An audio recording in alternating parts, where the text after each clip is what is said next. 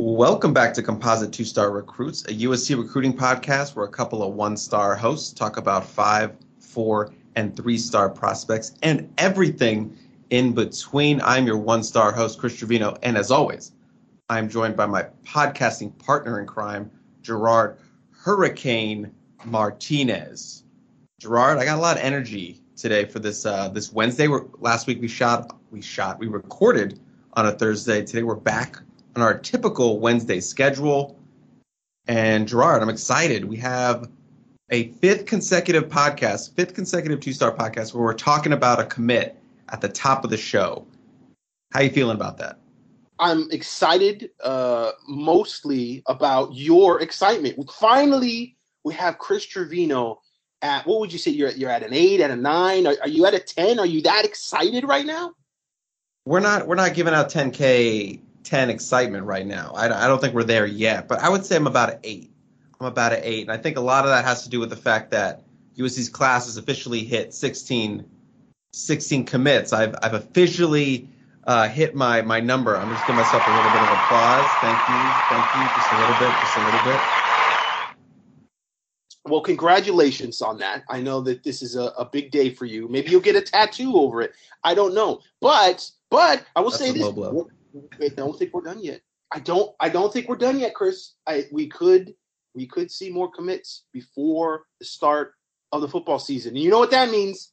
That means we're getting closer to that number 18. So we're gonna have to see where we're at with this. Now it's become a competition suddenly. I just realized that now. It's become a competition as Chris takes a victory lap before the season is over. You never know. What happens if we actually get to 20 commits?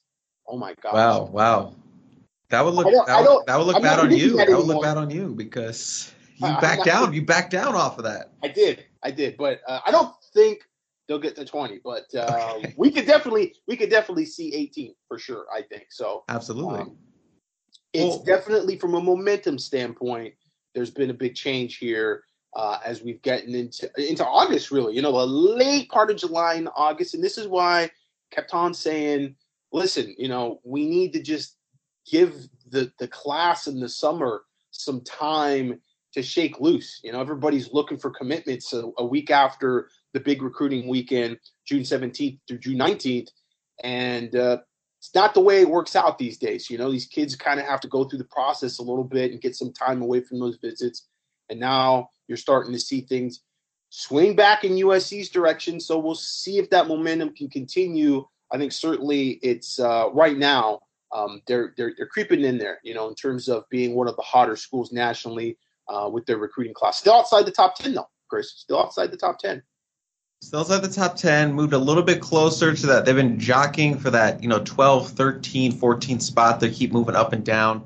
Uh, very close to retaking that 12 spot. But let's get into commit number 16, uh, Gerard. And it's a big one, both physically and for the class. Mr. Three star prospect, Alani Noa, interior offensive lineman, six foot four, 320 pounds out of Sacramento, California, Grant Union High School rated the number 26 uh, interior offensive lineman by 24 7 Sports, 89 ranking. He's a really high rated three star, kind of right on that fringe of four star status.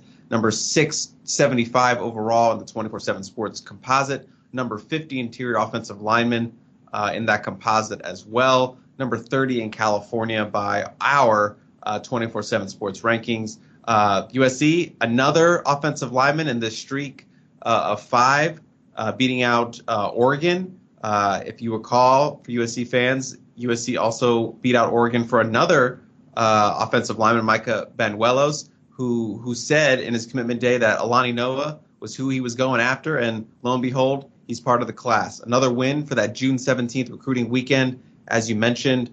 Uh, Gerard, another big, nasty offensive lineman that brings the class to four uh, in terms of the linemen, and I know we're going to talk a little bit about that in terms of uh, the overall offensive class that USC has kind of going into the season. But right off the bat, I need your evaluation, Gerard. I need the I need the, the breakdown as as as fans want to know. Can he play? Yeah, very violent. Um, a, Yes, a definite brute.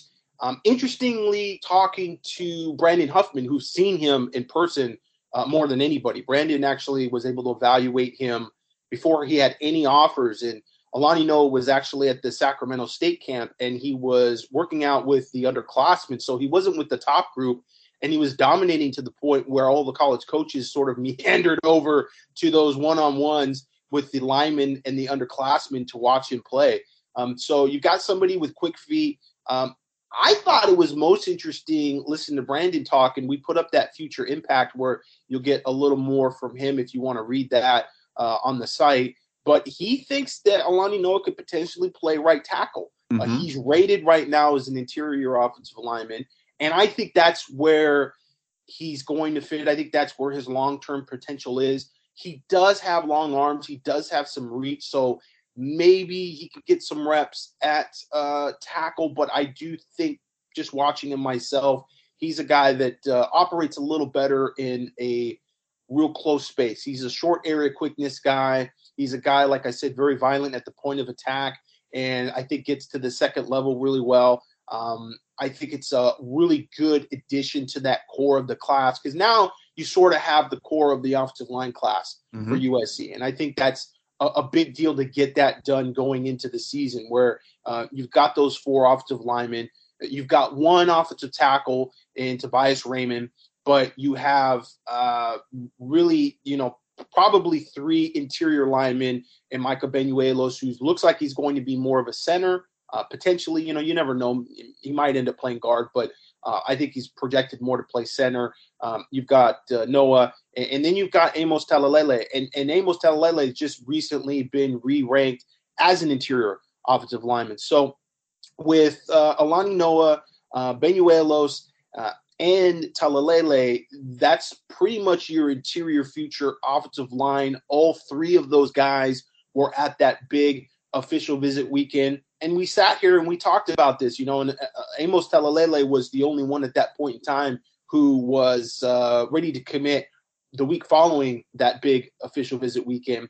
And we talked about the luau, and we talked about, you know, listen, if this doesn't go right for USC, they've got to look at the strategy of bringing all these kids in on that one weekend, and and and you know what went right and what went wrong but we're going to hold off and just see, you know, how things shake out. And and things have shaked out pretty well um, in that weekend. And USC has gotten a lot of commitments with potentially, you know, some more commitments from that weekend coming.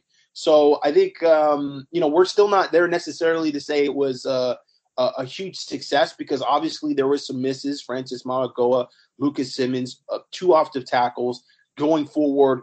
That is going to be the big question with this class is where is that franchise offensive tackle? Because it has been four consecutive recruiting cycles now that USC has missed out on a left tackle. So that's kind of an issue. You know, you definitely need uh, the most important position on the offensive line with an impact player there. And USC, quite frankly, doesn't really have that guy on their roster. Um, this is going to be the first year where, you know, they're going to have to start somebody there that is not, um, you know, really going to be an impact guy, at least coming out of high school.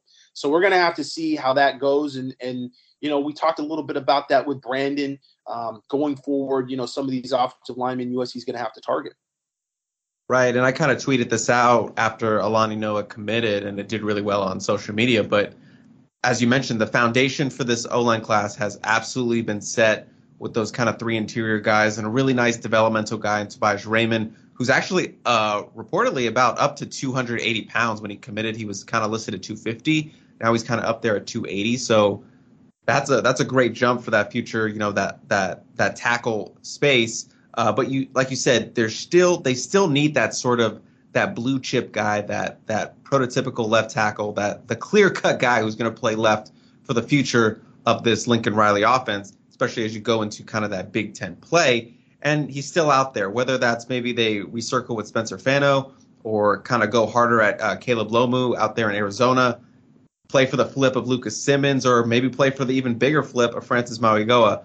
That's so that question still needs to get answered. But for what Josh Henson and the staff have, has done in terms of building this offensive class in the summer and spring and kind of getting it together as they go into the season, I think they they deserve really high marks for what they've done. And I know a lot of people have been complaining and kind of control uh, trolling about this. How you know the majority of them are three star prospects, but we talk about this all the time with with offensive linemen.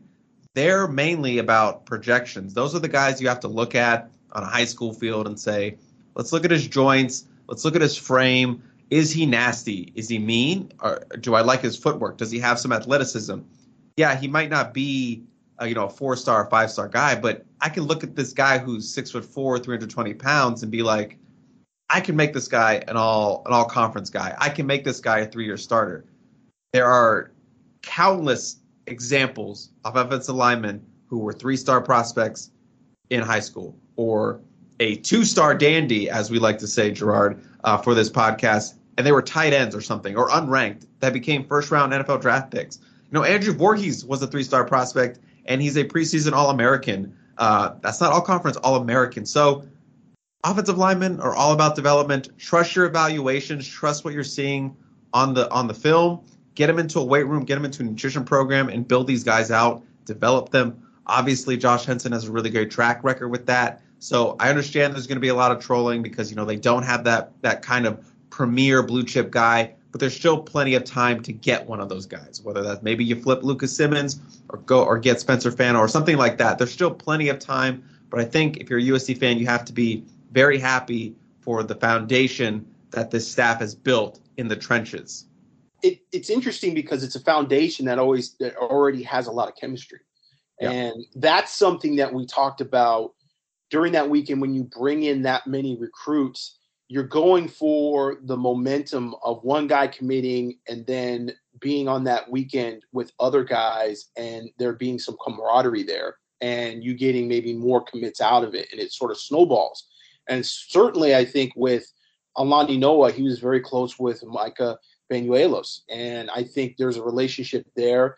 It's interesting when we look forward and you know that Francis Mauigoa is still out there and uh, Zach Branch actually made a tweet at uh, Francis Mauigoa. Zachariah Branch, number one wide receiver in the nation, five star committed to USC out of Bishop Gorman. He is, uh, you know, recruiting hard for USC, and he was on social media. And after the Alani Noa commitment, uh, he said, "Hey, man, you know what? There's still time, Francis. There's still time." and he actually ended up deleting that uh, tweet uh, interestingly enough, uh, I don't know why he deleted it, but he did delete that. So there's still, you know, some potential that USC makes a move in that arena. We've talked a little bit about this with NIL, and we've talked about um, these guys committing and, and, you know, sort of the era that we are in right now with recruiting. And my thoughts on guys flipping commitments regardless of these NIL deals. Um, so I don't think that it's uh, out of the question that USC continues to make a push for Francis Mauigoa. I think that um, that group, uh, that poly group that was on the June 17th official visit weekend, had a lot of camaraderie. Um, but to speak further to your point about projecting and evaluating with offensive line, it's it's absolutely true, especially on the West Coast, that a lot of the top offensive linemen that we've seen have been guys that have been undersized. They may have been tight ends they're not necessarily the 6'5, 315 pound um, five star coming out of high school. Um, at the same time, you've had guys like Tyron Smith and Matt Kalil, who were ranked five stars coming out of high school, you know, go to USC and be very successful. Uh, there's a little bit of debate there as to whether on the West Coast those guys still exist. Um, certainly, it was very easy for USC to recruit uh, or much easier for them to recruit Tyron Smith and Matt Kalil being, you know, as close to USC uh, as they were in the same class instead of going into Arizona or going into Washington. But I also think that's a little bit of winning and and you know establishing the culture and getting forward on where USC wants to go as a football program and gaining national relevance uh, as opposed to where they've been, which has been you know a, a good team here and there and then suffering some setbacks. It's, you know, sort of, uh, you know, a half step forward and two steps back in the Clay Helton era. And that's going to be very difficult to be able to be dominant regionally in recruiting. You're not going to be able to go into Washington and get the top player. You're not going to be able to go in to Arizona and get the top player. Um, it is closer to USC than going across the country, but nevertheless, you're still competing against these programs that are nationally relevant, like Ohio State uh, or Alabama or Clemson, etc. So I think from that standpoint, um, USC, you know, you got to continue to win. You kind of continue to push forward. Um, there's not a ton of uh, talent locally that they can go after uh, if they don't get a Francis Mauigoa. You you know mentioned uh, Spencer Fano, who USC's you know trying to move the needle with a little bit. It seems like he's been kind of meh about USC in the past, and he took an unofficial visit, said some nice things, but hasn't been committed necessarily yet to take an official visit. Caleb Lomu is another guy that has been around, and a lot of other programs are looking at him, and USC was kind of late to the party with him and are still trying to push to get an official visit from him. Um, if you win, and again, if you are dominant on the field, I think guys like that will take more interest in your program, and mm-hmm. you will have a place among their top fives, and you will have the ability, you know, not just this year, but year in and year out with those type of players to get them on campus. It's almost assured. If you're winning 10 and 11 games a year and you're actually competitive for the college football playoff annually, those guys you're going to be uh, in their top fives almost by default. A couple of random follow up questions for you as a USC football recruiting historian, if you will. Who was kind of the last USC target or player you remember out of Sacramento? Oh, out of Sacramento. Gosh, I mean, you know, the Elk Grove area is kind of still Sacramento. Yeah, I'll, I'll give it to you. I'll give that to you. Yeah, and Armond Armstead and Arik Armstead are both from there. And so, you know, those two, uh, you know, Armond Armstead ended up at USC, was a big get for USC. A lot of people projected him as being an offensive lineman, but USC said, you know what? We think you've got the athleticism. You can play defensive line. And he was a pretty good defensive lineman. He was 6'6, 290 and played defensive end at USC. And they really thought, you know, he has potential to be a pro player as a defensive lineman. Then the younger brother was coming through and was really more of a basketball player growing up. And he was already, to, I think he actually may be ver- verbally committed to USC. But then Armon had these issues with health. Um, and it was, you know, a lot of stuff that went back and forth. The family had said it was just an illness that he had. Uh, but uh, we were hearing from USC sources it was a heart condition, and they didn't want to put him back on the field because they felt like that was going to be irresponsible and it could potentially be something that could, you know, be deadly to him. You know, you don't want to mess with people's uh, hearts if they have any type of heart condition. So this went back and forth, back and forth, and USC just refused to put him uh, back on the field, and that ultimately led to Arik Armstead um, decommitting and going to Oregon, and we saw he became um, an NFL uh, defensive lineman, but another guy that a lot of people felt like if he would have played left tackle, he would have been a franchise level left tackle. So, um, in terms of like the big, big time uh, recruits, I remember the Armsteads. Um, certainly, you've had some guys that have come out of Grant. Um, Saquon Thompson was a guy that came out of Grant and uh, played up in Washington and played both ways. He was one of those both way players, is, is running back slash uh, linebacker, and uh, was a five star. Uh, Grant has produced a lot of really good players over the years. Not so much recently. They're not playing quite at the same level as they were maybe 10 years ago, um, but still, uh, they've had some very good players out of that area. And the second one is when you watch Alani Noa's uh, Hudl tape, and I suggest you go do that. You know, one of the things that stands out uh, outside of the violence, you know, playing all the way to to that whistle is kind of that hair that sticks out uh, out of his helmet. Any recollection of any USC linemen that have had the the the flow like that coming out of their helmets playing in the trenches?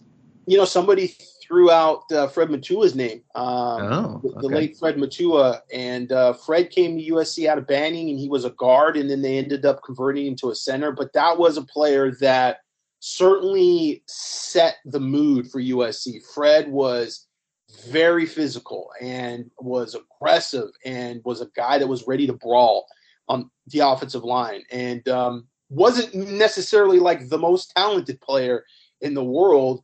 Um, he ended up leaving USC early um, because you know there was a lot of talk about Shiloh Rochelle, who was coming through the pike out of Dominguez, and Shiloh Rochelle was that once in a, every few years type of offensive lineman that came out six five 315, just looked the part. And uh, I remember having a conversation with Pat Ruel about Fred leaving early. And he's like, you know, sometimes you know I try to push the buttons of our guys and to get them motivated. Uh, but you know, you're trying to get the competition level up the highest, and I kind of use Shiloh as a guy that um, you know I push the offensive lineman that we have already starting because they look over their shoulders and they see this kid coming out of high school who's um, already, I mean, looks like an NFL guy, and um, sometimes you know that that works against you, so to speak. Um, so you know, Fred Matua, um, certainly, I think uh, Alani Noa has a little more athleticism um, than Fred Matua, but uh, you know, on the offensive line, there's a lot that goes into intangibles. You know, how if you're going to play center, how smart you are. We talked about that before with uh, Michael Banuelos's commitment and the center position, and USC. How interestingly, they're using a lot of different body types at center right now. Fall camp, you know, mm-hmm. they put Andrew Milek, uh, Milek there. They put um, obviously, you know, Dedich has played there in the past. I don't think they've really used Dedich too much there uh, during the fall. Um, they've got uh, you, you know, Cooper Lovelace has, has experimented there, and then even Gino Quinones has gotten some snaps at center as well. So they're they're they're funneling them in there. A, a guy that played defensive line uh, at a St. Louis high school in Hawaii. He wasn't really an offensive lineman at all. Now that that conversion was made before uh, Josh Henson got to campus. So I mean, he was already uh, playing offensive line with the past staff, but. Uh, putting him at center is, is an interesting move. And then obviously we got Brett Neilon, who's probably more physically aligns with uh, Michael Banuelos just in terms of his body type. So it's, it's interesting. They're they're they're kind of putting some different bodies there to kind of see what they like and what works. Um, but I think with uh, Alani Noa, that's a guy that uh, again, you know, has the athleticism and the long arms where you know potentially you could put him there at right tackle in a pinch. But I think ultimately his highest ceiling is definitely a guard. And kind of the final talking point we wanted to kind of hit on with this this cold open and this Alani Noa commitment is sort of USC versus Oregon because as we've talked about many a times in the show, Oregon been a thorn in the side to the Trojans and Trojan fans when it comes to offensive line recruiting. Now here we are in the summer.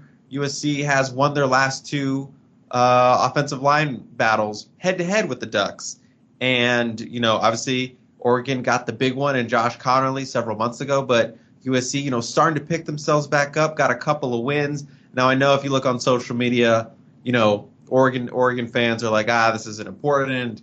They're not five star, four star players. It's, it's nothing. They're three star guys. But I'm looking at it like a win's a win, Gerard. You know, recruiting when you win head to head with a with a Pac-12 rival. You know, USC seems to be coasting and riding off this big Big Ten movement. You know, a lot of the guys have have specifically during this run have mentioned how how significant the move to the Big Ten has been on their decision. Guys that are absolutely going to play in the Big Ten and going to be probably getting their first real snaps when the team moves there into 2024. So, how are you looking at these kind of wins uh, against the uh, against the Ducks? Are they a big deal? Not that big a deal, or could be could be something down the line? No, it's a big deal. It's a big deal. The, this is not a battle of uh, trying to get three star guys or four star guys or five star guys they're guys that you want. Mm-hmm. You know, they're they're guys that you know, regardless of their ranking, you know, Oregon wanted Alani Noa. Oregon pushed to get Alani Noa committed uh, back in May uh, before there was any official visits, and Alani Noa kind of was thinking about it, and then he pushed back and said, you know, I want to take some official visits. I want to see some schools. And Oregon kind of went in a different direction, and it didn't seem like they were going to continue to recruit him at that point. Uh, but um, you know, after he took his official visit to USC, I think, you know, talking with Michael Banuelos, I think there was some chatter like, hey, you know what, I'm going up to Oregon. Why don't you come up and visit Oregon too? It's going to be great. We'll have a good time. And that's when Alani Noa decided, hey, you know what, I'm going to go back up. I'm going to visit Oregon again. And certainly, uh, again, this is where we're coming out of that official visit weekend.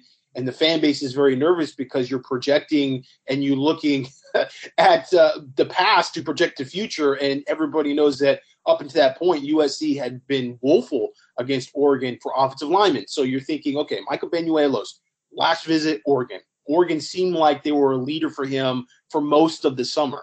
Now Alani Noa is taking a visit to Oregon after it seemed like Oregon was out of it for him. So Trojan fans at that point are going, well, we just lost two offensive linemen. So that's, you know, in addition to Francis Mauigoa and uh, Lucas Simmons, it was looking bleak. But USC was able to turn the tide. And I do agree. I think that the big move uh, helps quite a bit. You know, these kids know that USC is going to be playing primetime football. And the truth of the matter is, we don't know if Oregon's really going to be playing primetime football. Um, the uh, rest of the Pac 12, it's kind of up in the air whether that's going to remain a conference or they're going to join the Big 12. Um, or you know it just uh, ends up kind of deteriorating into a second tier of division one football to some extent so i think it's helped a lot uh, I think certainly USC has gotten their footing a bit with offensive line recruiting. And, you know, these are high three stars as well. And, and to go back to your point of um, recruiting and the bigger picture with offensive linemen, you know, you, you it, it kind of goes towards the whole brick and mortar, you know, philosophy that I have with with building a team. And offensive line, you've got to have some depth. Uh, you've got to recruit for some depth. Mm-hmm. And with the transfer portal, if you're bringing in a bunch of guys that are five stars or four stars, and, and let me make it clear, I, that's not a bad thing, but you know you're going to see a lot of movement and transfers with that.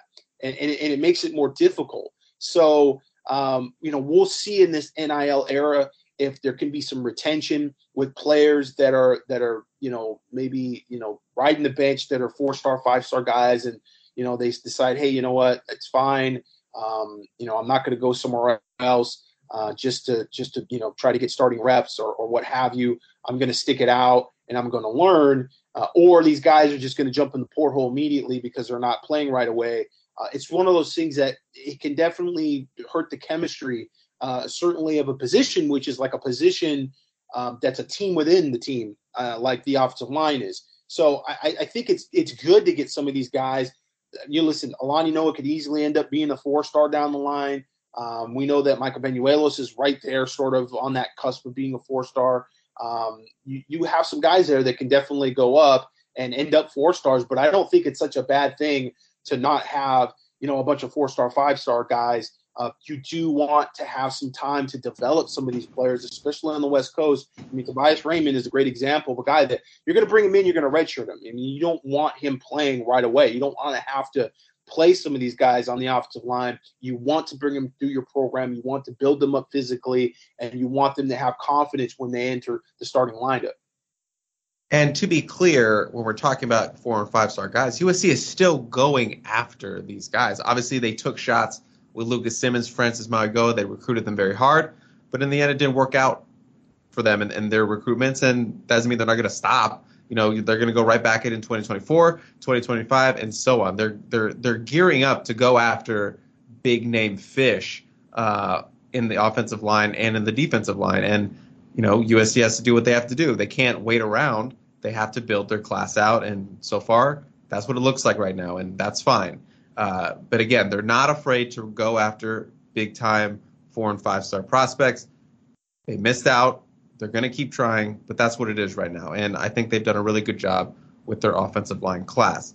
Now, we did mention, you know, moving out of the cold open, we did mention a little bit here with the Big Ten and that kind of that that future big movement that's going to happen. But I know Gerard, we wanted to talk a little bit about this UC Regents vote that's kind of going on right now. Those discussions, I believe discussions opened up today. So that's been a topic on sort of Pac 12 uh, Twitter, UCLA Twitter, and how this whole uh, challenge for UCLA, this maybe speed bump on the road to uh, uh, out to the Midwest in conference jumping. And, you know, people have been concerned about, well, are, is, is UCLA actually going to be allowed to leave? Is this going to happen? What, what, is, so there's a lot of questions surrounding with this sort of uh, UC Regents uh, discussion and vote. I know you had some thoughts you wanted to kind of get out there. Well, it was uh, definitely an eyeful uh, for anyone who watched this, and it's very complicated, and right. there's a lot of bureaucracy that's obviously involved here. But uh, UCLA is obviously a part of the UC system, and in that they are in a partnership, if you will, with UC Berkeley, Cal. And so we've talked about over the years how the Pac 12 has been sort of a, a poisonous, toxic uh, partnership for USC because there's schools within the Pac 12 that um, are just not really invested in football or athletics overall. And I think uh, Cal is at the top of that list. I've seen firsthand the sort of fifth column philosophy that some of the people within the administration at Cal Berkeley have when it comes to football. And football being this threat to overshadow higher education and some of their maybe social movements as well. I think it goes uh, beyond just, hey, we want to make sure that education and academics are at the forefront of our university, and we believe that other universities should be the same way. I think there's also, you know, financial benefits when it comes to um, state research funding and things where the money is funneled to the UC programs, and there are certain people that are at the front of the line and they are not at the front of the line when it comes to athletic funding and it comes to making money through football. And college football obviously is the big money maker when it comes to college athletics. I think if you watched any of this, first and foremost, you saw how absolutely out of touch some of these individuals are. And that was kind of the consensus on Twitter that they have no idea how college athletics sort of work. Exactly, exactly. And these are the people that when you're in the Pac 12, you are partnered with. And I've been saying for years and years, USC needs to cut their ties with this. You need to run as far as you can away from Cal Berkeley and any of these people who are having decision making power over your own moves. And thankfully for USC, they're a private school. So this does not really affect them so much. But UCLA, they are connected at the hip to some extent with UC Berkeley. And from what we gathered, it looks like UC Berkeley is attempting to block this move for UCLA. And what it basically comes down to, and it's so hilarious that it's being even portrayed as a financial issue. Uh, UCLA is going to be $60 million richer from making this move annually and Cal Berkeley is basically in protest over about $2 million they're going to lose if UCLA leaves the conference. USC makes up about 30% of the revenue. That so, seems low. That seemed low to me. I don't know what, if you're reacting I mean, to that. It, it, that, it, that. I don't really know what to make of that number. To me, it was like, wow, that's. I thought it was actually a pretty high number. I mean, you're talking about the conference making 30% less just because USC is leaving, that's that's a big chunk of money. And that's basically what UCLA is saying. Listen, we don't want to be stuck in a conference where it's going to be 30% less revenue in a conference that's already lagging behind these other conferences. You know, how are we supposed to be competitive with some of these other programs nationally when we're hurting now and we're going to be 30% less? So that is sort of what they're selling. And Cal's like, well, yeah, but we're going to be making $2 million less with UCLA leaving. We're, we're not even putting USC in the equation there. It's just with UCLA leaving, Cal's going to be out about $2 million of revenue each year. And so, yeah, you can't leave. It's crabs in a bucket, Chris. It's absolutely crabs in a bucket. And it's been crabs in a bucket, bucket in a long time. And this is why so many people have been saying, listen, USC's got to get out of this conference. If they got to go independent, I know it, it, it's a it's a big move and it's a gamble, but you got to get out of this conference. There's too many universities in this conference that just simply are undermining any progressive moves towards being competitive with schools in the SEC or the Big Ten or even the ACC. At this point in time, I think it's just vindication as to USC leaving, and it shows what a good move it is. And if UCLA is lucky and they, can maneuver and navigate out of this, they'll be able to leave too. I think any thought that, well, USC is not going to leave the Pac 12 if UCLA doesn't is absolutely farce. You, you, you are you're kidding yourselves if you're a, Bruin fan if you think USC is going to say, well, I guess we can't go because UCLA is not going. That is not going to happen. USC is gone, and UCLA is going to fight to try to leave as well. I think you'll see Stanford uh, potentially get an invite, and they will leave as well. Uh, the rest of the conference will become, you know, some um, Big West sort of uh, amalgamation, or, or they'll join the Big 12 and they'll try to make something work from that. But you'll see it be, be very much a second tier conference um, in terms of national relevancy. Gerard, you don't think I, Chris 10K Trevino, the founder and athletic director of Trevino Tech, does not know what crabs in a bucket are? yeah, your uh, mascot was something about crabs. I thought it would be, uh, you know, the fighting meteorologist, but it's it, isn't it mud crabs or something?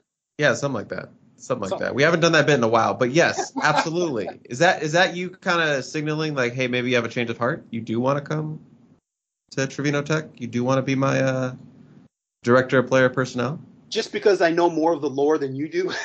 yeah. of your own university. That's what we need. We need people who are passionate about Trevino Tech. Clearly, I am not so. Anything else you want to hit on for this vote, this this topic?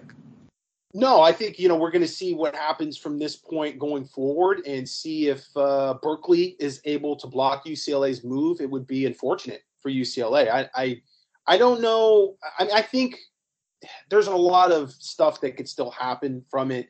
Um, some people have talked about maybe even Fox um, aligning with UCLA to sue Cal Berkeley or the USC UC system um, to make this move.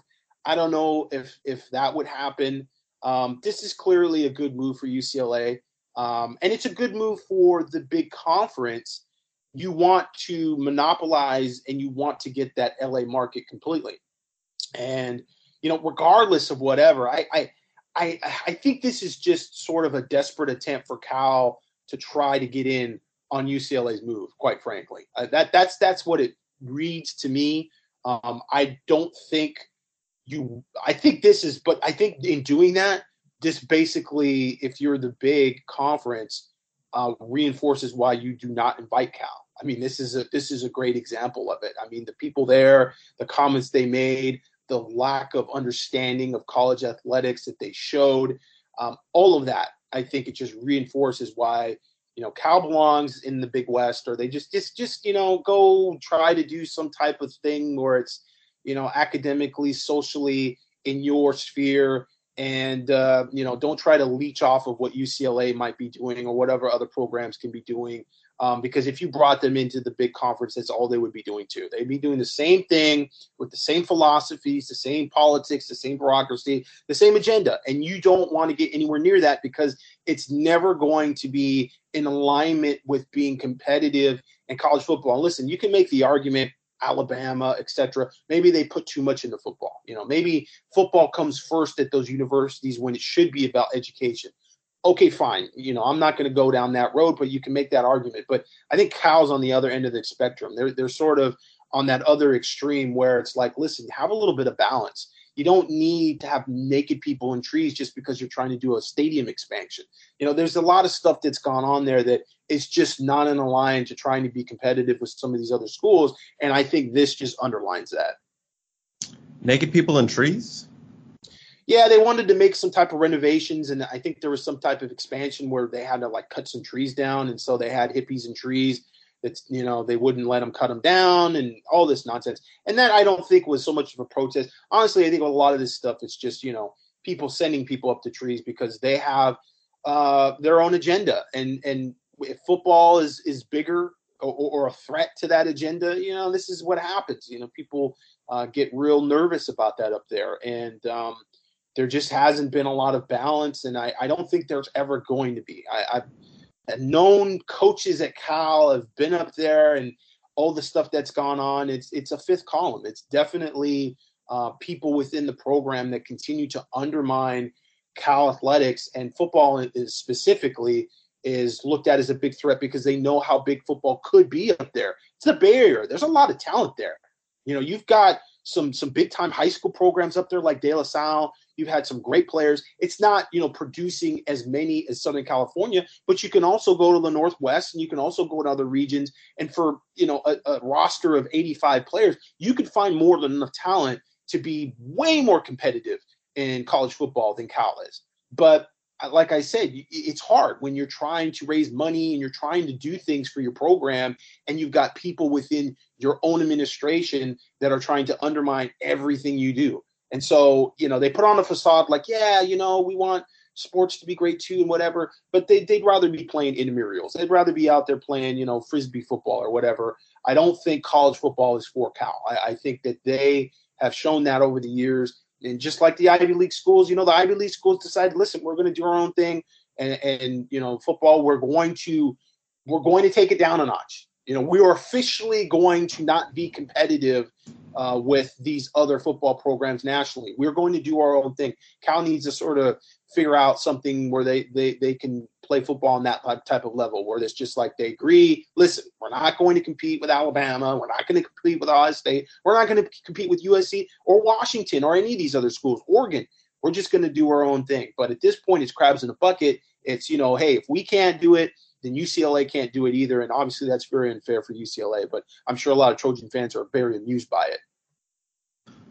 Hurricane, are you ready to talk about one Malachi Nelson?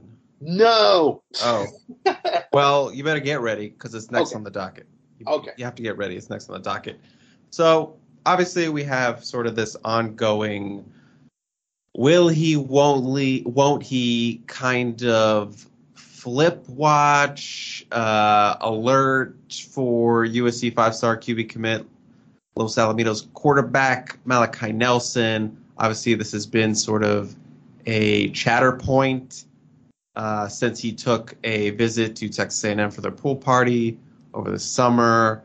A lot of NIL allegations, a lot of numbers being thrown around. Obviously, there was a, a post on a message board uh, Twitter account that it was actually on our our newspeople.com on the peristyle that you know the sources were basically trust me bro about a 15 million dollar NIL number that was thrown out from Malachi Nelson that he's going to flip. And there's been a bunch of obviously things going on in the background that we've heard and kind of talked about. So obviously this is just this is something we're going to have to deal with um, and talk about until you know something actually happens or something doesn't happen um, so Gerard what do you feel like we stand with Malachi Nelson uh, as we move into you know the season's about to get going here for high school football and USC football. Yeah, it would be an interesting time right before the season to decommit from USC because it would obviously create more of a stir. And their first game is against Garces up in Bakersfield uh, this week. This weekend, yeah. This so week, I, yeah. I don't know if if you know we're going to see a decommitment um, here in in the near future. Um, you know, maybe uh, potentially if he's feeling that way, I could see it maybe you know maybe a few weeks from now. Um, trying to go back to when Bryce Young decommitted from USC, but certainly this is a completely different time and era for USC. I have heard nothing to suggest that you know a decommitment is imminent, let alone a flip to Texas A&M. Quite frankly, after the visit, from the mo for the most part, what I heard was like Texas A&M probably wouldn't be where he would go. Um, we have heard a lot about NIL and collectives um, in connection with his unofficial visit to College Station um, during uh, you know that end week of July where they had the pool party um, in College Station, which uh, evidently wasn't even on campus. It was at like a com- apartment complex or something, which was kind of interesting in and of itself. Uh, but at the Los Al scrimmage, you know, uh, you know, reportedly throwing fight ons after touchdowns, uh, wearing some USC gear, um, not necessarily um, projecting that you know he's not still thinking about USC and, and feels good about USC. Certainly, the numbers are just numbers. I've heard lots of different numbers. I've actually never heard 15 million. 15 million would be interesting because if you are to believe numbers and, and just go along with it, which I would warn you don't. Uh, but if you're going to go with that, I believe um, somebody reported that Texas A&M's class last year was worth 30 million dollars. The whole class was worth 30 million dollars. So if you're to believe those numbers, you're going to go after Malachi Nelson and give him half the money that you gave the last class. I don't know how good that would go over. that one player would be making half as much as the entire class, which was the number one class in the nation last year. So I, I think that, you know, again, underlines how silly the numbers are and how people are just throwing around crazy numbers. Um, I, I, don't believe them, uh, having spoken to uh, some people in the know. Uh, but nevertheless, you know, if, if a decommitment was to come, if we're going to speak in hypotheticals, um, certainly it would be a shot over the bow at USC and, and their approach to NIL. And um, we've seen them make some adjustments to be flexible.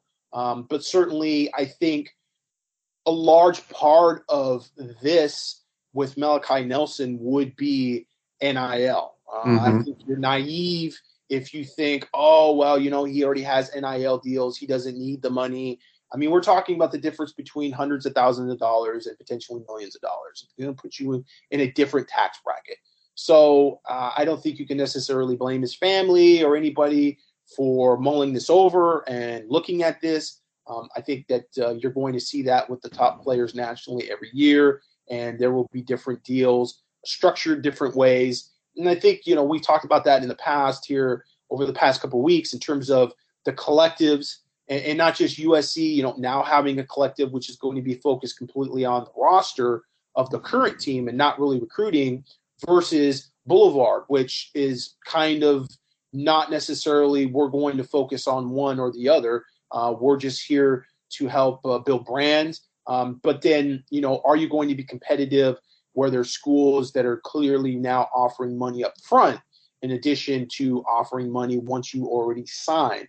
So that's um, something that's you know going on right now, and and you know we're watching. I think all of these schools sort of maneuver in this landscape of um, collectives and, and how aggressive the collectives are, and again, how much uh, you're going to give a player to commit, and uh, versus how much money you're going to give them uh, when they actually enroll, and how those deals are structured. So it's all very fluid, and um, it's all very interesting. But certainly, there's been more Malachi Nelson chatter lately. I've had some Texas uh, A&M uh, writers and some folks that are associated with the program reach out to me and ask me a little bit about the rumors. And you know, it's one of those things though that you know some somebody randomly posts something on our message board. Hey, I heard something, and then it gets repeated on Twitter, and all of a sudden people are thinking that we're reporting it. That has something mm-hmm. to do with USCFootball.com, which is obviously a credible source, but it's just some random guy on a message board, which is why that thread got locked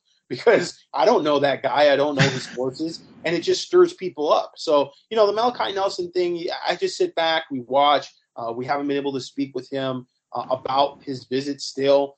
There's a lot of other things going on, though, in his world, uh, in addition to the start of his senior season. Uh, there's been stuff going on with uh, his former tra- training regimen, and uh, one of the CEOs of that has been in some legal issues. Um, we're not going to get into that. You know, we'll let the uh, the legal process, you know, take place and um, the authorities uh, do what they need to do. But I'm sure that he doesn't want to answer questions about that as well. So it's been a very tumultuous um, sort of month, uh, month and a half here uh, with Malachi Nelson. And it's just one of those things where, you know, we'll, we'll see how things play out. But certainly on the flip side of that, uh, you know, you've got Zach Branch out there who was also a guy that officially visited Texas A&M and is obviously very close with Malachi.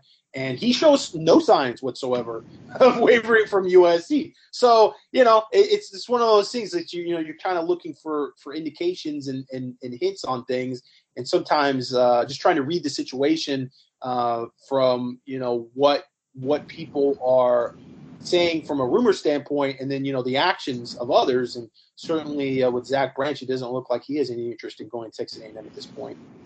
I just have to make a quick because since you brought up the collective student body right, I just have to make a quick apology because I did list the student body right on our last podcast as student body left. And I had people message me about it. Like, do you know you put this as student body left and not student body right? So I apologize. Yes, Chris. Chris did that. That's way before. Well, that's way before my days too with with USC. But um, yeah, the student body right thing was just an old. Uh, that was like USC's you know unstoppable play back in the day. It was like they just could run the ball with Tailback U and go student body right. You couldn't stop it. Um, you know, and it, and it's interesting because you know not to take us off on this tangent, but uh, it, it kind of was echoed even with Pete Carroll and even though they didn't have student body right, student body right was sort of emblematic of Pete Carroll's attitude towards open practices and a completely transparent football program, which you know ironically gets uh, uh, levied sanctions by the NCAA. But you know, Pete Carroll would just say, "Hey, you know what? Come on in. you could watch. You, you could be the UCLA defense coordinator and walk into practice." They just didn't care. They were going to go and practice you knew what they were doing. It didn't matter. They were still going to have to stop it. And Pete Carroll was confident that their execution would be above and beyond, and you weren't going to stop it. And that was sort of student body right. Was the same type of attitude and philosophy. It's like You know what we're going to do. We're going to line up. There's not going to be like all these wrinkles and everything. You're still not going to stop it because we're just going to be more talented and we're just going to execute better than you can. And you know, but why to the right? But why to the right? Couldn't it have been to the left? Uh, that I don't know. I don't know if that was just uh, you know um, you know Marcus Allen, O.J. Simpson, uh, Charles White, there was, you know, they just like running to the right better. I, I don't know. I and and you know who was on the right side blocking as opposed to the left side. I mean, USC's had some amazing left tackles, and uh, you know, going back into the day with J. Rob and J.K. McKay. Um, I, I am not a USC historian overall. Certainly, I don't go back that far, so I don't know the ins and outs in terms of personnel and why they ran those particular plays. And uh, I just know that that play was a fairly simple play that USC used a lot, and um, it became somewhat emblematic of, you know, here here's what we're going to do. You can try to stop it, but you can't. And it was echoed in the Pete Carroll era of, hey, you can come down and watch us practice. It wasn't like it is today, where everything is secretive and oh, don't look, you know, don't look. They're doing something now that sometimes like I mean it's gotten to the point now like covering practice where I feel like we're going to be asked by the SID at some point to just like turn around and not look at the field because all of a sudden USC decides within that little 20 minute window of when we're able to actually view practice they're doing something that they don't want us to see like it's just weird it just kind of is going so far now that it's like what do you I mean, do you think there's just spies among the press corps at this point? Because nobody's going to film and put anything up that they're not supposed to that right? I mean, just that would obviously be something that you know potentially they would say, hey, we're going to revoke your credentials if you put something up that we ask you not to. So it's literally blind your eyes from even seeing something that uh, the team is doing these days in the coach Lincoln Riley era, which is again, it's completely the opposite of how it was with Pete Carroll I mean, that's why they call him Big Balls Pete, man. He did not care. It was, you know, come on, come and watch us. We do open practices. We don't. They didn't even take names of people that came into practice back then. They were just going to be more talented. They were going to be better at executing. They were going to play at a higher pace, be more competitive, and uh, and they came out and they did it. You know, they backed it up, uh, and uh, were you know in line to win three national championships at one point. So when people try to uh, lecture me on uh, how uh, you need to be secretive and you need to do this and that and the other, I'm like, yeah, but I saw USC be pretty dominant, you know, with Pete Carroll, and um, that was uh, a completely different time in terms of the approach of uh, the transparency in practice. Is that an official nickname? Big Balls Pete? That's official, like they call him Big Boss Pete. It was uh, everybody okay. always everybody okay. always talked about it because of um, I mean for a lot of reasons. A lot of it had to do with going forward on fourth down and and being aggressive at certain points of the game with game management. Um, but I think, like I said, it's it, it's an interesting tie. It's really something I just thought about as you asked about student body right. It was just sort of you know when USC is clicking on all cylinders it doesn't matter what these other programs are doing. It, it, it, really doesn't matter. It's it's really hard to stop, and that's one of those things that um, you know I, I, think you know Trojan fans just they want to see that again. They want to see those type of teams that can line up, and it doesn't matter if you have the perfect scheme to stop them. Um, they're just going to be more talented, and they're just going to execute better. I think we just kind of end the podcast here. I think you just brought a bunch of tears to a bunch of USC fans' eyes right now. I don't I don't think that we can go on. I think that's it. Can we top that? I don't think so.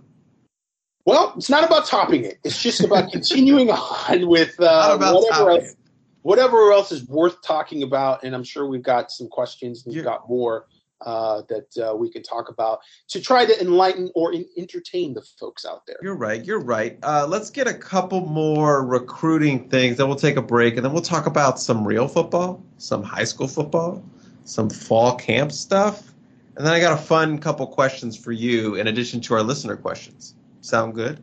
Sound good. So are we taking a break now? No, I know, I know, I know. I set that up to make it sound like we're taking. it not, like a break. break. No, we're not going to break. I, I I was doing my break voice, but no, we're going to take a break in a little bit. But we did have we need we need to go on emoji watch because there were some emojis that popped up, and obviously people are going to be asking us about emojis. As much as you don't like as much as you don't like emojis, Uh, we no, have no, no. Listen, those. hey, don't don't don't paint with such a broad brush, young man. Okay. I, I Okay. like emojis. I use emojis all the time. I'm just not caught up in the whole like who's emojiing when, what, where, how many emojis. Like we we've learned over the past few months that uh, it's not healthy to try to get hung up on the emoji game.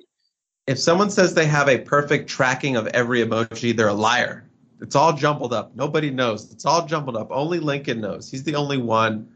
But he did have an emoji uh, yesterday at around you know 3:45. This was well after Alani Noa had committed, so a lot of people are thinking, was this Alani? Was this not Alani? Was this something different?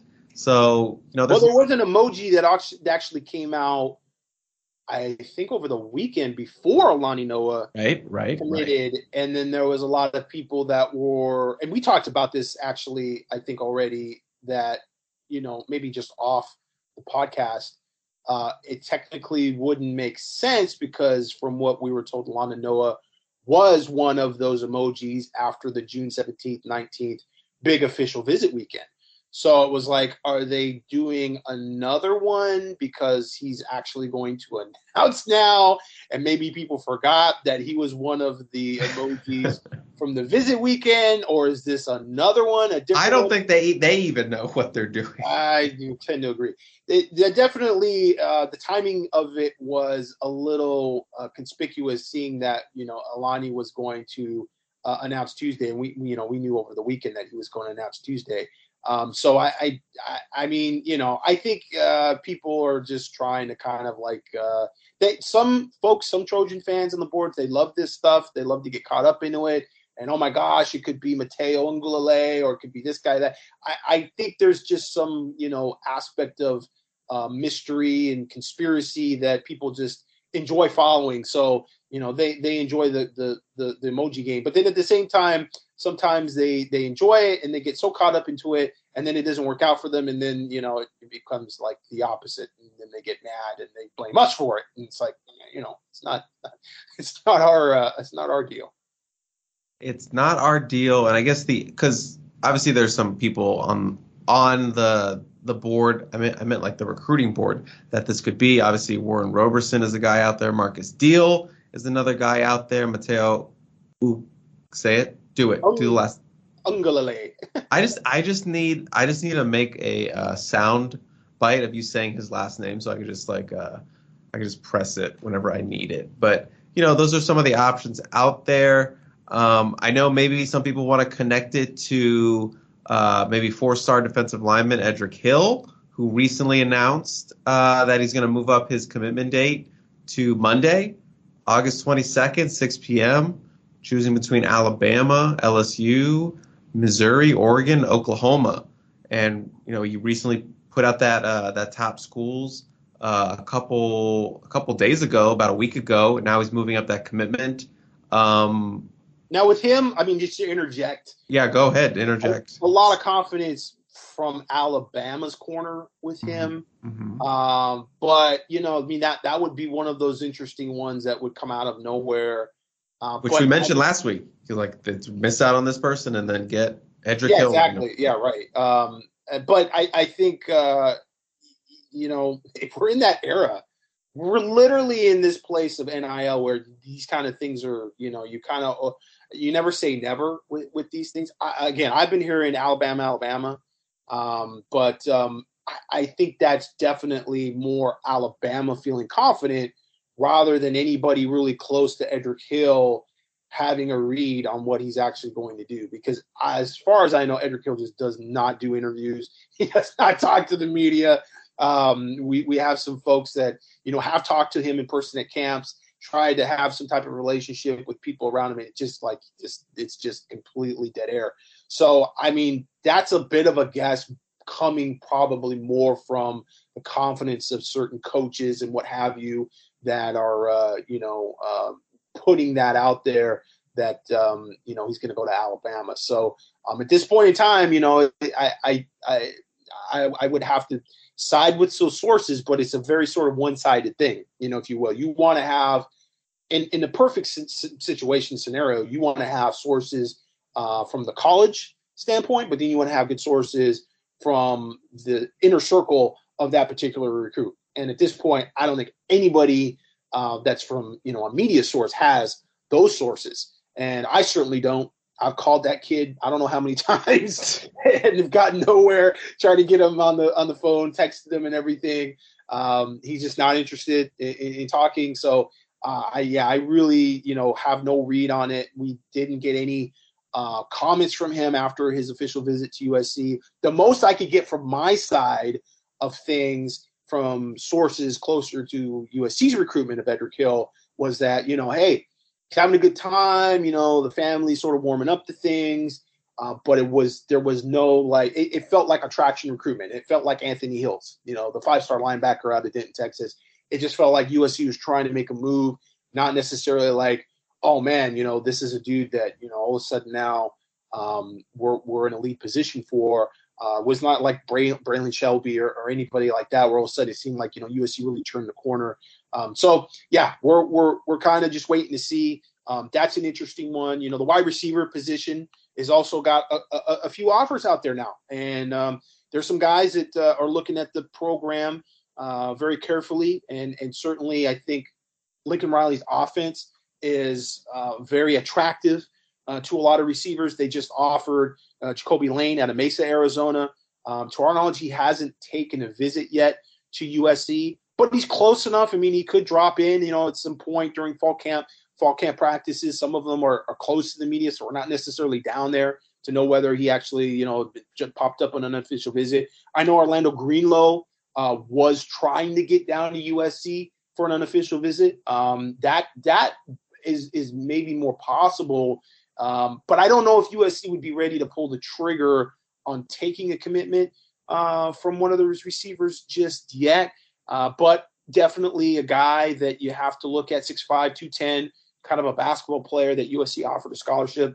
Um, I think it was at the end of May, maybe the beginning of June, but it has, has kind of blown up a little bit in that regard.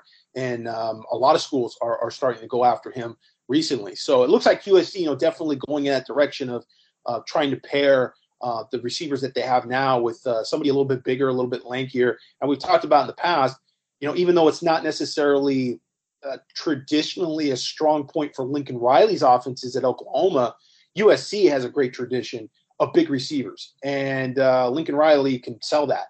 And even though it's, you know, like I said, not necessarily within Lincoln Riley's offense, it's just, you know, you've got so many guys that you can name drop you know Drake London and uh, David Ausberry and Patrick Turner and just you know even recently uh, some big time receivers that are you know in that big six five six four range that have been very successful and gone on in the NFL from USC. I don't know where it switched, but we were talking about defensive lineman and went to wide receiver. I don't know where it switched, right? I don't either, but we were just talking about emojis and we were talking about potential commitments. It all blends together. Uh, so, in, on that topic, I don't think we were too far away uh, from uh, where we started. Well, I'm going to actually, for our next sort of little topic, I'm going to bump up a question from our listener question pool uh, because it's my show and I can do what I want. Uh, so this one comes from uh, Trojan Saiji Saiho. I I'm butchering it. I'm so sorry. Just bump up your question so I can not say your name right. Yeah, I'm sorry. I apologize. I can call you whatever I want. I, again, my show. I can do what I want. Um, sorry, our show, but I can still do what I want. Um, he asked, it's a two part question, and it kind of just deals what we were talking about. Hi, 10K. Just a question regarding the emoji uh, Coach Lincoln Riley posted two to three days ago. I'm not sure if it's not for Alani Noa. Can you give us a hint as to who it was? And I think it kind of plays into his second question, which also plays into our next topic, which would be about linebacker David Peavy, who recently picked up uh, a Oregon crystal ball from Greg Biggins. Uh, and second question, since Jaden Moore committed to the Duckies, does that increase the chance for edge David Peevy to the Trojans? Uh, Jaden Moore, six foot four, 230 pound uh, edge out of uh, Central Valley Christian uh, committed to the Ducks uh, today, earlier today, I believe. And David Peevy is a very similar body type, 6'4", 230 pound, rated as a linebacker. I know we've kind of mentioned him as possibly being an edge uh, prospect, but you know maybe there's a chance. There is a chance that that emoji maybe was hinting at David Peavy. I know that someone we've his name, a linebacker we've thrown around a lot in terms of USC's recruitment. Uh, but Gerard, what do you think? Uh, another commitment, canceling out a, another possible Oregon pickup?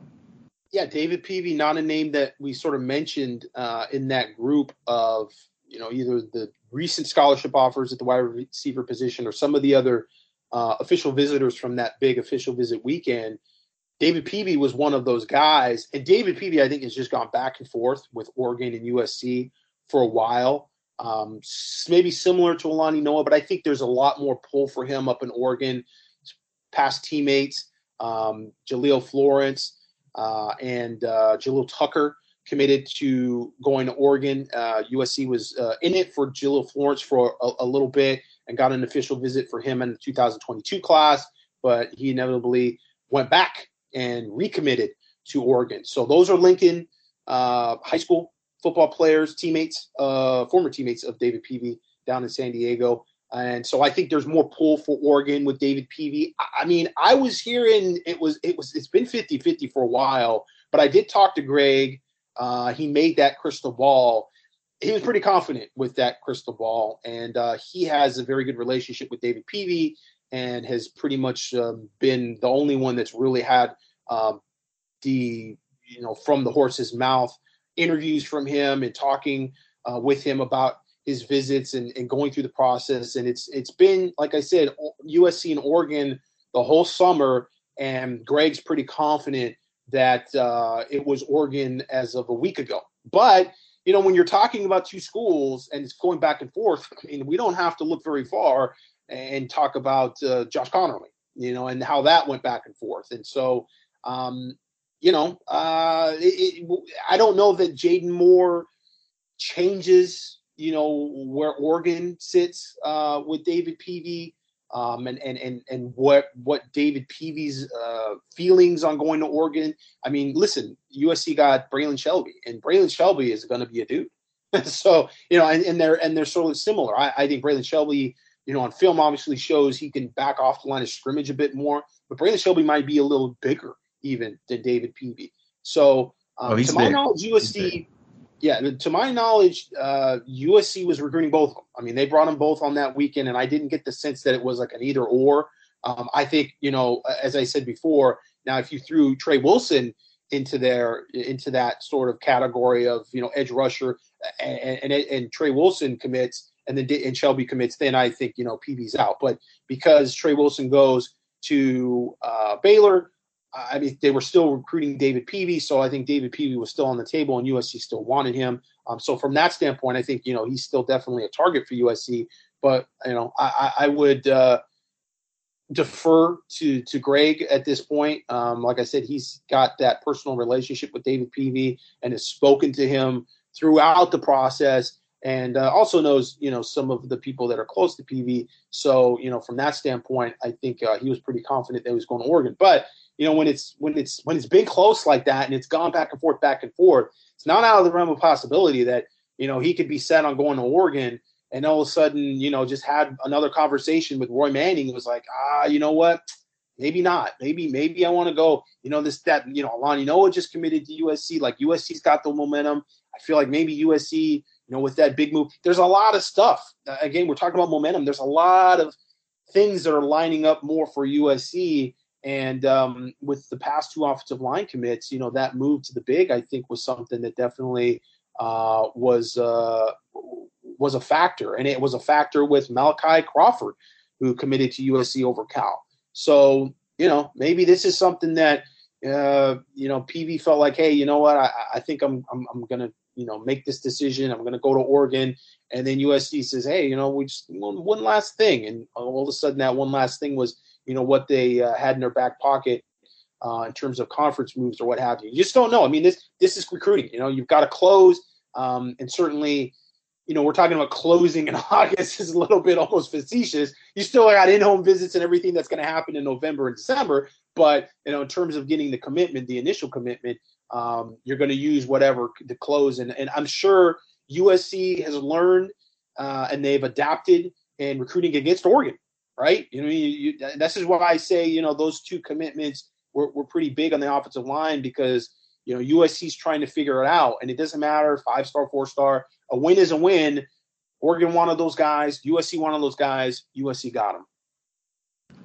As a couple of one-star hosts, we don't we don't discriminate against star ratings, Gerard.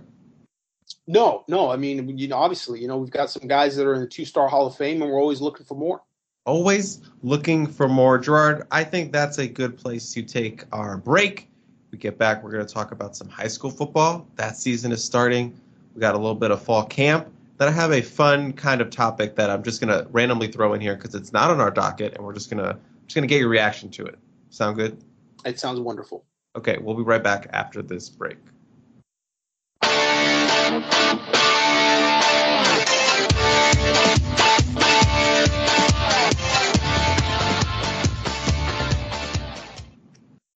When you need mealtime inspiration, it's worth shopping Kroger, where you'll find over 30,000 mouth-watering choices that excite your inner foodie. And no matter what tasty choice you make, you'll enjoy our everyday low prices, plus extra ways to save, like digital coupons worth over $600 each week. You can also save up to $1 off per gallon at the pump with fuel points. More savings and more inspiring flavors make shopping Kroger worth it every time. Kroger, fresh for everyone. Fuel restrictions apply.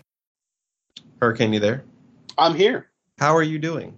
I'm doing well. I'm actually uh, I'm in air conditioning. I'm in the house. Uh, oh, okay. Yeah, the Here tribe. Uh, go. They, they they left uh, to go visit Iowa. Uh, my sister and brother-in-law are in the process of probably moving back to Iowa. So uh, the uh, the Munchkins are uh, not around, so I don't have to uh, do the podcast from the garage in the 97 degree heat. So Wow. I'm, I'm doing good. I would feel guilty all the time during this summer months, but now it's like you're you're chilling. I'm chilling. I'm chilling at a good uh, 73 degrees. Actually, my air broke um, a couple days ago, and so there was a night there where uh, it was uh, in the 80s sleeping. And I'm not a I'm not a, a hot sleeper, man. Um, we actually uh, the funny thing is we my family, my mom and dad and I traveled to Iowa when my sister was living there um, a few Julys ago. And we traveled all the way out there. It was great. You know, it's great, you know, little family sort of uh, uh, cross country trip. We didn't really do that much when I was a kid. Uh, so we took the motorhome and we drove out there. And, uh, you know, we stayed out there for a while. My sister literally lived on a cornfield and we did that thing. And then uh, we drove back and we were driving uh, through the gorge um, in uh, St. George and it was 113 degrees. I think it was 117 degrees actually in St. George Woof. and the air went off. The air, something tripped and the air stopped working. and we were driving through the gorge, stuck in traffic, and uh, we ended up, you know, like just we were like we are just tired. My dad's like, "All right, we're we're going to stop," and uh, we stopped at the Mecca, Chris, the Mecca, the seven on seven Mecca, known as Mesquite, Nevada. Um, I think it's Nevada. Yeah, it's Nevada. It's right there on the border of Utah, Nevada, and Arizona, actually. And uh, we stayed uh, at the RV park there at the Casablanca with no air, and it was 113 degrees at uh, like seven o'clock at night. So so being in '97 in your garage was nothing It's nothing. That's For- nothing. That's for nothing. two and a half hours of uh, podcasting. Nothing. Absolutely nothing. Yeah, when you have to sleep and it's 113 degrees out in a motorhome, and uh, we tell tell you what, we were up early though, uh, getting ready to go back home. Uh, that that that morning, I think it was like four o'clock, and we were like, okay, it's time to just get back on the road because uh, we need to get the hell out of this heat. Speaking of sort of air conditioning and this recruiting podcast, have you seen the Decoldest Crawford air conditioning commercial? Yes, great branding. uh, Amazing. Crawford- No one will ever top it. No one will ever top it. I'm going oh, on record don't right say there. that. Don't The say coldest? that. Listen, coldest. listen, the coldest Okay. Crawford, great name. I remember him when he was a recruit, uh, but not the best name that I've heard uh, in uh, recruiting. The best name was Ethan points at him, and I and I may have told this story before. Points at him? Ethan points at him. I've never heard this story on this So- podcast at all. So I don't know where you told it, but it wasn't to me and it wasn't on this uh, podcast. Ethan points at him was an offensive lineman, I believe from Utah, and What year are we talking, my man? we're talking about 2009 2010 maybe Okay. and I was in the Rivals database, and I we were working with Rivals at that point. USCFootball.com was a part of the Rivals network at that point, and I was in the database and I was looking for something else, and I came across this name, and I at that point thought, oh man, somebody hacked a profile and they put Ethan points at him. Like, what kind of name is that? And so I had text somebody or something about it, and they're like, no, he was at the Nike camp list. That's his name. He's Indian. Yeah, I, that it sounds like a Native American kind of Native uh, American. Excuse me, that, that, that's the improper way of saying it. He Native American, and so his name was Ethan. Points at him. So I mean, you can imagine, you know, the names that could potentially come out that you can brand, and uh, and yeah, and so I was literally going to delete the profile because I I'm like I just thought, no way. And it was just like it's one name. Ethan points at him was the name. So that's to me, that was always that's the most interesting name that we've seen come through. Decoldest Crawford, awesome, but uh, very dateable name. You know, it's sort of uh, stay doubted ish. You know, we kind of you kind of go to like a certain point in time where you're like, oh yeah, you know that that's the coldest. That was you know back in the day when but, uh, people said that it was cold, and cold actually meant it was hot, and hot meaning that it was actually cool. But, cool meaning actually good. But I'm just saying, in terms of the combination of NIL and his name, in terms of that opportunity of being a, spox, a sponsor or a spokesperson for an air conditioning uh, air conditioning company, is like I don't think you're going to see that topped. Like points. Well, no, it was very. Fast, it was, yeah, it was. It was. It was. I mean, it, it sort of wrote itself, right? But I mean, it, right. It, yeah, it's like a great opportunity for that brand, and they're like, yeah, you know, let's let's jump on it, and let's jump on it while you know he's still uh, someone that that you know is relevant because you never know what's going to happen in college, outside of college. Um, they're just not going to grab somebody off the street and, and it's like my name is. Decoldest. People would be like, no, no, it's not. You just made that up for the commercial. But here we know, you know, th- his name is actually that, and he's noted. So yeah, it was it was great. Uh, that and that's partially, you know, what um, NIL is supposed to be about, right? Like companies seeing that there's value in a athlete and partnering with that athlete, and that athlete should be paid for that. You know, his name in this case, or image or likeness should be um, valuable to him, and, and, he should be able to make some money off of that. So good for him, and good for the company for jumping on that opportunity.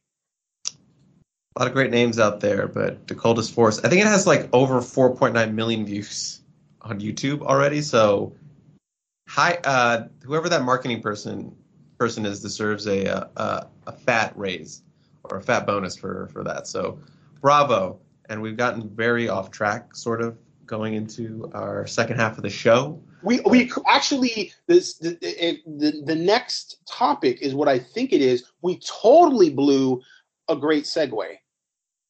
Go ahead. You can you can take it this one. well, we were talking about an offensive lineman from Utah, and then we also were talking about me going through the gorge with my parents in a motorhome and the air shutting off in St. George. We could be talking about Mater Dei versus Salt Lake City West. Well, to open yes. the season, the Monarchs taking on I don't know what they are. The Panthers, I think, uh, Salt Lake City West. I'm not 100 percent sure uh, what they are, but uh, yeah, taking on a Utah team. So that would have been a great segue. Utah uh, was sort of uh, the, the, the the theme there, and uh, you jumped into Decoldest Crawford. So yes. I, I apologize for not taking advantage of that gift two gifts that I that I fumble. I fumbled the bag, and I apologize. But yes, it is sort of that week zero. I believe it's what it's called, week zero of CIF high school football. So Gerard and I, and some of our interns, uh, Jarrett Perez will be out, start going out on Friday nights to cover games all across the great state of uh, California. And there are some some notable games on schedule. You know, Dei is playing Salt Lake City West, as you mentioned.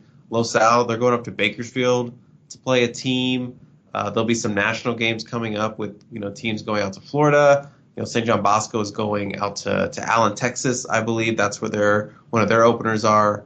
And we have Sierra Canyon at JSerra this week. Servite is at Rancho Cucamonga. There's a bunch of interesting games on slate for this first week of action. Uh, Gerard, what do you? You've covered a lot of high school football games. Uh, are you excited about opening kind of week for for high school football? Do you care? Are you so jaded by covering, you know, high school football now? jaded from covering high school football. I don't know if you could become jaded from covering high school football. I'm not like uh, covering the Emmys here or something. Um, no, I'm excited. Yeah, certainly. I mean, you get to see real football again and see uh, these players in pads. And so, um, yeah, you know, Servite versus Ranch Cucamonga is a really cool uh, Trinity League versus IE uh, matchup. And we've seen, you know, Ranch Cucamonga a few times in the offseason with seven on seven. Uh, seen uh, our boy, three star safety, Christian Pierce, um, who I saw a couple times last year and I think is uh, severely underrated. So I think he's a guy that uh, definitely can use this season to propel himself in the rankings. You know, Sierra Canyon's playing JSerra. Jay Sarah is an interesting team always. Got some talent there. Sierra Canyon's got a bunch of talent. Um, not necessarily guys that USC is recruiting hard though. Uh, they've got some underclassmen that USC is looking at, but USC sort of balked on uh, guys like Cameron Bryant and some of their 2023 class. Uh, so it'll be interesting to see if you know any of those guys come back to the forefront. If USC maybe misses out on some uh, players nationally, that uh, they give another look in the Sierra Canyon. But Sierra Canyon has definitely been monopolizing some of that talent there uh, in the valley. You know, over the years, guys you would see at Taft or some of these other schools, they're all going to Sierra Canyon. Um, so yeah, no, it's exciting. You know, we'll see Mater Dei uh, open up. Um, I don't know if Salt Lake City West really has anybody that USC is targeting. I know they've got a Masina on the roster. I don't know if that's a Osa Masina uh, relative, uh, brother, cousin, something like that. But that was a former linebacker uh, that was at USC.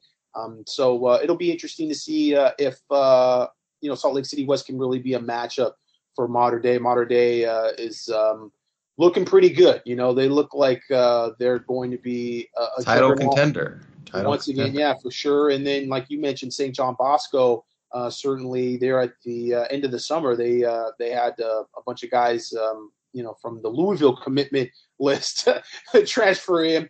Uh, so we'll see uh, how they play. You know, they're not uh, quite as established at quarterback, I don't think. Um, so we'll see. Uh, you know, if they're able to uh, to to to win nationally. I mean, Allen is uh, you know one of the best teams in Texas years in year out. Uh, so uh, going into playing their place is a pretty pretty big uh, matchup for them. Yeah, and we uh, that's always part of the the fall season as I get an email from Gerard who kind of lays out every game for that week. We kind of try to figure out where where I'm going, who's going where, and I have no idea where I'm going at the time of this recording. I have no idea where I'm going, and I'm probably not going to find out until tomorrow. So we have some decisions to make, Gerard, as to where we're going because the team's a little bit smaller this year in terms of going out to cover stuff on Fridays and Thursdays sometimes yes, Keely Eure has abandoned us. Uh, she, I think I think that was probably the least part, uh, least favorite thing that uh, she ever did. Um, um, you know, going out to high school games. If she actually made it to high school, she actually hit a couple middle schools, but we won't get into that. Um, like you talk about, like on accidentally going to a middle school. Maybe that might have happened a couple times. I, I, don't. I don't know if throw Keely under the bus. Well, you just did. Oh, sorry, sorry, sorry. I will well, not. I, I will not edit that out because I don't want to go back and look at it. But yes, high school football starting this week. Yeah, we don't have any shotgun. We don't have any shotgun sprattling. You know, shot, shotgun sprattling. I mean, maybe he'll go out to you know find something to do on the, the East Coast. He could always go up to see Nick Harbor in your hood. That's true. That's true. Yeah. He's right there. He's right there. But we got to break in the young the young guy. Jared Perez. It's his first Jared, high school football. Jared, who will go anywhere, anytime. doesn't uh, matter. Doesn't matter. you can matter. text him at Jared. 4 a.m. in the morning, like, I need you to go to Ventura High School right now. Okay. Jared, he's, listen, he's listening to this right now. I know he's listening to this. So there is a player in Eastern Wyoming that uh, Casper, Wyoming offensive lineman, USC hasn't offered him yet, but uh, they might. And he's like, okay, cool. He's like, um, I'm on my way. I'm gonna get my keys. uh, always down. I remember when I was that uh, that gung ho to go anywhere at any time and not think about it. Now I'm an old man. Yeah, you were, I mean, you were working uh, Redlands, you know, and you were yeah. I mean, you you were living in Long Beach and you were going all the way out to Redlands. That's true. That's exactly true. You have that exactly right, Jared. That is that's rough, man. That is uh, not an easy drive. Although you, you're usually probably going opposite of traffic. You know, when you're driving. Yeah, I was pretty much opposite every time, but still, it was still it was still brutal. It was still brutal. Um, but yeah, uh, one of our last topics, Gerard, you actually put this down, so I'm gonna let you handle it uh, with full camp. I put this down for you, and you put this down for me. You you are our uh, kind of our, our, our temporary beat writer. I don't really know. Uh, you're down there. You love going to practice. You love getting your 20 minutes in, and then waiting around two and a half hours uh, for scrums. And so uh, I wanted to see, you know, gleaning anything from fall camp. You have any questions, though? You know, I don't like just going. I like questions. You have anything you're curious about? I I want to know. You know, we talked about the Korey Foreman saga. Mm-hmm. And Korey Foreman obviously not uh, contributing a lot at fall camp. Um, with some of these guys that we've seen come in that are transfers, with some of the players that we've seen uh, you know, all seven of them that were part of the 2022 class. Um, you have C.J. Williams, you have Raleek Brown. We talked about in the past how top players that you bring into the program, in order to, to continue that momentum recruiting wise, you have to have those guys graduate uh, with that same sort of clout. When a guy like Iman Marshall comes to USC and he's a generational player, whether he is or not, the perception is he's a guy that's going to be a three and out NFL draft pick. And when that doesn't happen, that hurts uh, USC or the particular school that gets that recruit because a lot of people in the community, and, and you'd be surprised. I mean, there's there's only so many trainers and high school coaches uh, that are real movers and shakers, and they start to talk about development.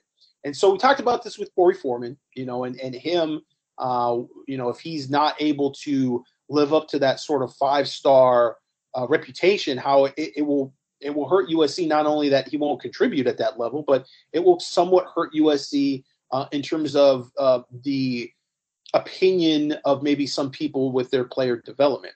Are there any other players that you are seeing that USC may have, uh, you know, they they may on the opposite end of the spectrum have a three star guy or, or, or somebody that's low ranking that's really starting to to prove themselves. They're really coming coming out of the woodwork. Maybe a player that the past staff sort of had conceded wasn't going to be a player and kind of gave up on. Um, or some of these guys like Raleek Brown, CJ uh, Williams, maybe some of the transfers that have been big are going to end up being the guys that we thought they were, and how that translates to recruiting and the perception that you know player development has improved so much at USC with Lincoln Riley. Yeah, I got a couple uh, that fit that that latter category, and I'll, I'll, talk about them for a little bit, and then I'll kind of just let you react to whatever you want, or maybe you don't want to react. But I think two of those guys, kind of those maybe low end guys, maybe guys that didn't have a lot of buzz coming into their respective classes, but are kind of you know on the radar a little bit. The first one being uh, Gino Quinones, who we mentioned earlier in the show, kind of playing center, but he's a guy who got shouted out twice by Lincoln Riley, and he seems to be, along with kind of like Mason Murphy, like the two guys on that second team unit for that offensive line that have really started to kind of catch on and kind of the leaders of that second unit as guys who, you know, I think a lot of people hope they can get some reps, especially Mason, you know, being a young edge player and a guy with a lot of potential.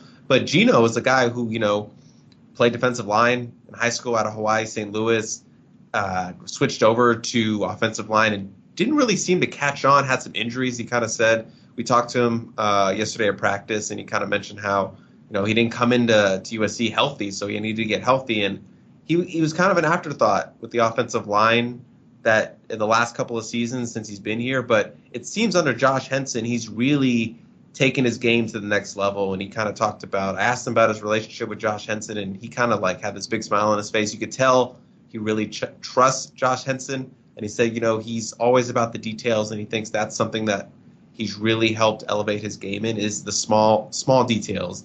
And he also he also said he keeps things fun. You know, he's always joking around, but he knows when to be serious. And he kind of has this personality that they really kind of gravitate towards. So Gino is definitely someone who's gotten some buzz during fall camp. Uh, Lincoln Riley, like I said, mentioned him a couple times as someone who's really standing out at that offensive guard spot. And he had a really great summer. So I'm I'm excited to see what he can do because to my knowledge, he really has not played at all, maybe a couple special team snaps here and there. So I'm excited to what it looks like, you know, in that Rice game when they're presumably going to be up big and they're going to put in those uh, those backups, get them in. Um, I want to see Gino get some reps and see what kind of what what he looks like at uh, guard. And another guy, you know, I think this name is maybe going to surprise you a little bit, but Dijon Benton. Um, and maybe not surprise you as much, maybe some other people, but I know Dejon Benton is a guy that we've watched multiple times in, in, in scrimmages when we watched him at the Coliseum or extended team periods, and he was just always a guy who would randomly make a play. You know, he has a really good motor. He always seems to be very consistent, and he would always be in the backfield for random tackles for a loss, or maybe he got his hand in for half a sack. And he was always just, just seemed to be a guy who who could step up and make plays. And for the last several practices outside of the first one, he's been running kind of with the first team in that kind of team pursuit drill, which is a drill where they have the first team defense line up, snap the ball, they all do a barrel roll kind of, and then they run off to the corner as one. It's kind of I call it a kind of like a team pursuit drill. And then they bring out the second team defense, make them do the same thing. Bring out the third team unit, make them do the same thing, and they repeat it with the first team. So that's our best chance to kind of see who's working with the ones at this point. And Dijon Ben, uh, Dejon, Dijon, uh, Mr. Ben has kind of been working there with Stanley Ta'ufo'ou and uh, Tuli Tuipulotu. He's kind of been the guy at the defensive end spot, which I know has been a surprising a lot of people, and it's it's kind of a surprise to me. But I do know I've watched uh, uh, Dejon, Dejon uh, closely at scrimmages, and he always seems to come up with plays. So I'm not that surprised. You know, he's quick, which is something obviously that Alex Grinch values in this kind of scheme. Not the biggest guy in the world, maybe a little bit undersized, but he's got some quickness to him.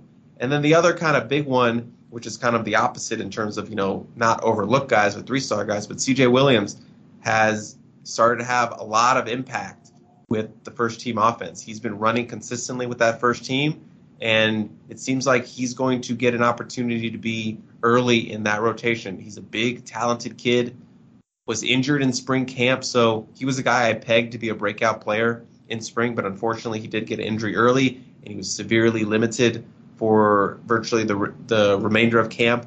But you know he's a big guy. This this USC offense does not have a ton of big receivers uh, after losing Drake London. You know. Uh, Brenden Rice and CJ Williams, kind of that six foot two, they're kind of the big options, you know, outside of the tight ends. But CJ, you look at him, he does not look like a freshman. He's big. He's physically matured, kind of like kind of Domani Jackson in that sense, who who who looked like a guy who's been in the college weight room for at least a year as a true freshman. I would put CJ in that category, and he's making plays. Uh, Lincoln Riley kind of highlighted him as you know he's been a guy who has stepped up when his name has been called, and he's made some big plays for them. So it looks like number eight, CJ is going to get some early time in that in that very stacked wide receiver rotation you know, you kind of mentioned uh, a name there and glossed over it and, oh. on this subject of five stars and, you know, whether they come to fruition or not and the perception of development through those guys as recruits. Domani Jackson. You think Domani Jackson is going to play, or do you think that that injury has kind of set him back behind that first group of guys like Mekhi Blackman, um, you know, maybe even Ceyair Wright, Josh Jackson, uh, Jacoby Covington? I think right now he's sort of on the fringe because he does have some catching up to do, obviously, because he did not do anything really in spring outside of some uh, lot like 90% of his camp was rehab with Josh Jackson. Those two were like rehab buddies. And then by like those final two weeks, they started to do some uh, individual drills. And but you could tell they were very out of shape in terms of, you know, they looked gassed on the side after some drills and they were sucking down water. They they weren't in football shape, and that's fine. We understand. You know, they were doing rehab. Domani did not play his senior year, so he you know he needs to get back in football shape. But now at the start of fall camp, you would look at him and you would see him in drills and be like, okay, that's why he's a five star. You can just see that that athletic ability. You see that quickness. You see that speed. You see he's so big. You know, compared to the other guys, you can just tell that's a dude. You know, you can pick him out of the lineup. But unfortunately, he did not practice on Wednesday. He sat out. He was injured. Uh, Lincoln Riley doesn't really give injury updates, but he was wearing that sleeve on his on his leg. So I'm assuming you know maybe they're being precautious with him. So I'm going to be interested to see if he practices tomorrow. It could be maybe he takes you know one day off. I don't know. Maybe he got dinged up in that scrimmage they had over the weekend. Um, so it's going to be interesting to see if he's out again tomorrow.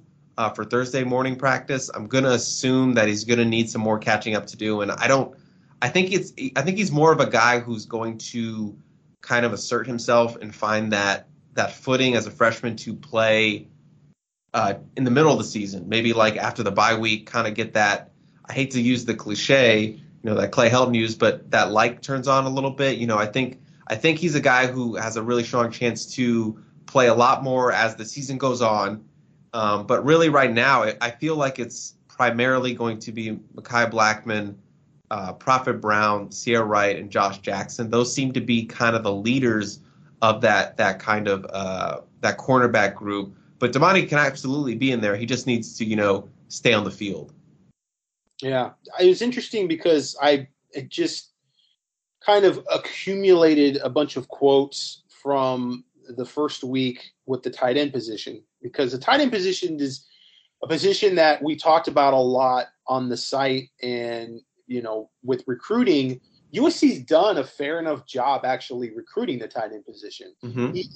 especially considering the lack of production you saw from the tight end position under Clay Helton. I mean, you had two seasons there where it was like 18 receptions and then I think 11 receptions. Last year, uh, you know, which Clay Helton was fired after the second game, uh, they ended up having I think 47 receptions there among the tight end position. So it was very spread out.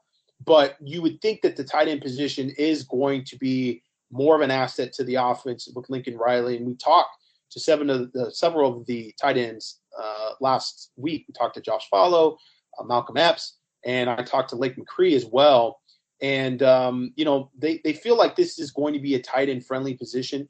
But something else that I've seen uh, creep up a bit. And it's interesting because you mentioned, you know, you don't want to sound like Clay Helton when you talk about turning the light bulb on. That's just sort of a cliche coaching thing, but it it, it makes sense uh, right. when you're talking about freshmen. And you know, you hear freshmen they swim a lot. They're it's basically trying to illustrate, you know, where they are in the playbook. Uh, but something that Josh Falo talked a lot about was culture shift, and um, you know, because he's kind of an elder statesman a bit uh, at USC. He's been there since 2017. So, you know, second year with Clay Helton, he's seen uh, the development of the culture. And I, I, find this very interesting because culture has become a bit of a buzzword with assistant coaches, uh, head coaches, and college football players. I don't think 10, 15 years ago we heard nearly as much about culture as we do now. It seems like it's creeped into the mainstream where mm. it's become a buzzword and a talking point. And I thought we'd have this conversation maybe about culture because you know Clay Helton talked about culture. I've heard culture talked about a lot, but I think there's a big difference between chemistry and culture. I think you can have a good football team that has good chemistry and good talent, but you can still have not very good culture. I think culture is built into the foundation. It's embedded into the foundation and it's really a long-term thing. It's about consistency. Mm-hmm. You see good culture within a football program over the course of years. I feel like people are throwing out that word culture and how the culture has changed. And USC will go 3 and 0, and it's going to be like, oh my God, there's so much better culture at USC. I don't think we're going to be able to really know that there's been a cultural change at USC until years down the line. I, I, what do you think about that? Do you think you, there's going to be earmarks of a culture change just watching, you know, the first five games or just even the first season under Lincoln Riley? I think sort of about culture. I agree with you that sort of you can't really see the difference, at least in terms of, you know, the big picture for something like culture in terms of multiple years down the line because it is about consistency. It, you know, culture is something that lasts over a long period of time and consistent consistency is what is going to kind of be the marker for a good team culture or a new team culture because you know you bring in a new class they have to get adjusted to the culture. You know this is how we do things. And they get adapted into that and they continue that lineage down when they're seniors and they bring in stuff like that. That's how you kind of measure culture through the classes in multiple years. But i think also you can maybe maybe this is chemistry. Maybe this is what you're saying about team chemistry but i think you'll see the culture kind of come through or come out or see what it actually is in season when USC is hit with adversity. Yes, yes. Because this was something that we noticed a lot with Clay Helton teams is that when things would go bad in a game, whether that's a a play that didn't go their way or things were snowballing or they had a really bad quarter or they melted down right before halftime. We saw that a lot what what happens in that locker room? at halftime? What happens post game in the locker room after you know a tough loss? What happens on the sideline? There were so many times we would we would see the body language on the side that would on the sidelines that just wasn't what you want to see from a football team that's trying to overcome something out on that field. When we're going to see culture this year is going to be in games when USC gets punched in the mouth because they're going to get punched in the mouth. Every team gets punched in the mouth. Even if you're Alabama, sometimes you get punched in the mouth. And I think this US team is, USC team is going to get punched in the mouth, and that's okay. It's how they take that punch or how they dish it back. That's what I really am curious to see. And I'm going to be on the sideline this year for games, so I'm really going to get to see it up close. But I want to see like who's the person stepping up to to to get in their teammates' face. Who's the guy rallying a team? Because we would see that on occasion at times, but it was never really consistent. It was maybe like quarter to quarter, or maybe it was just one outlier of a game, but you never really saw it consistently. And you saw a lot of bad body language on the sideline when things were going south, and they went south a lot of times uh, for for these teams more recently, obviously. So that's what I really want to see. I think that's where we're really going to see this quote unquote culture come into play is how a team, this Lincoln Riley team, this team of a bunch of mercenaries, if you will, to a sense, how do they handle that that when things are not going uh, their way out on the field? Yeah, I, I agree. I think that may be something that indicates. I, I, don't know if it's necessarily going to tell the whole story because right, you know, right. I, I it's a part of it. It's a puzzle piece. Well, I, I do. I, I, and it kind of goes to, you know, how do these teams that Lincoln Riley has, and specifically this year, how does this particular team lose games as much as how do they win games? Because, you know, even going back to 2016, I mean, USC had a great season in 2016. In hindsight, when you go and you look at the Rose Bowl win, however, that was a good team, but the culture was still bad you had Sam Darnold come in and change, I think, the energy level at the quarterback position. He obviously changed the capabilities of the quarterback position because he put the team on his shoulders and ran the ball a lot and he made plays when I think a lot of defenses in the Pac 12 were not really prepared, had never scouted him before. So he kind of came out of nowhere a bit for USC offensively, and they were able to kind of gain some momentum and string together a bunch of wins, and then they end up in the Rose Bowl. They back into the Rose Bowl. We talked about this before. They beat Washington on the road, which was a huge win for them. Probably maybe the biggest win of Clay Helton's actual career. I mean, that in terms of going to Washington, a team that I think was a playoff team at that point, and because Washington ended up being a playoff team, they didn't go to the Rose Bowl. So that was why USC was able to back in to the Rose Bowl, and they didn't have to play in the Pac-12 championship game, which is my point. Was that year I had coaches tell me, you know, we weren't that great. Like we kind of lucked out a bit. Planets aligned. We were really riddled with injuries. We would have lost to Washington if we had to play Washington in the Pac-12 game. We really sort of lucked out being able to dodge them and get into the Rose Bowl the way we did the thing that was interesting about Clay Helton teams beyond that 2016 team was how badly they were to open games a lot of times. They they seemed unprepared sometimes. They just come into a game and they just seemed flat. Mm-hmm. That happened a lot. That's particularly happened a lot in the 2020 shortened season. I mean, goodness gracious, every game that they played, they came out and they were just terrible and they had to come from behind to win. So I do think that there are indications in terms of the pre- preparation of the team, how it comes out, and also, yeah, when you're down, how do you finish games? I think that sort of you know that fortitude and the philosophies and the things that uh, are said in the locker room, and, and more importantly, the aspects of what are done. You know, the the habits that are built over time and what the expectations are of the team itself, not from the fans, not from the media, but the players in the locker room and those coaches. You know, what is the expectation of ourselves and how do we meet those expectations? How do we meet that bar and how do we do these various different things day in and day out consistently over uh, uh, years, you know, over over time. And so, you know, you can have a good team, but that doesn't necessarily mean you're going to follow up the next year or the next year uh, with that same type of play. And so, um, yeah, it was just interesting listening to everybody drop that culture word, and I see it on the message boards a lot, and I feel like it's just a talking point anymore. And you know we're the, the proof is really in the pudding as they say you know to use another a cliche analogy the proof is in the pudding when it comes to that. And i think that pudding is not going to necessarily be made um, until we get you know maybe year two year three of uh, the lincoln riley era. I just uh i know i'm opening a can of worms for you to answer for 30 minutes but that you never heard the word culture in the kind of pete carroll era not really. I, I, I mean, yeah, but it wasn't. It was never really talked about. I think with Pete Carroll, I don't remember Pete talking about it. I don't remember the players talking about it. I feel like culture has been something that the mainstream media has hooked onto more in the Nick Saban era. You know, mm-hmm. how is Alabama so good? Why is Alabama so good? And people start talking about culture. I mean, it's something that I think within football programs and in the locker room, it's always been talked about, you know, having a good culture, but it's now become just this word that the media grabs onto. And because the media grabs onto it, now, you know, it's like, oh, we need to to talk about it and we need to address it and we need to put it in a positive light.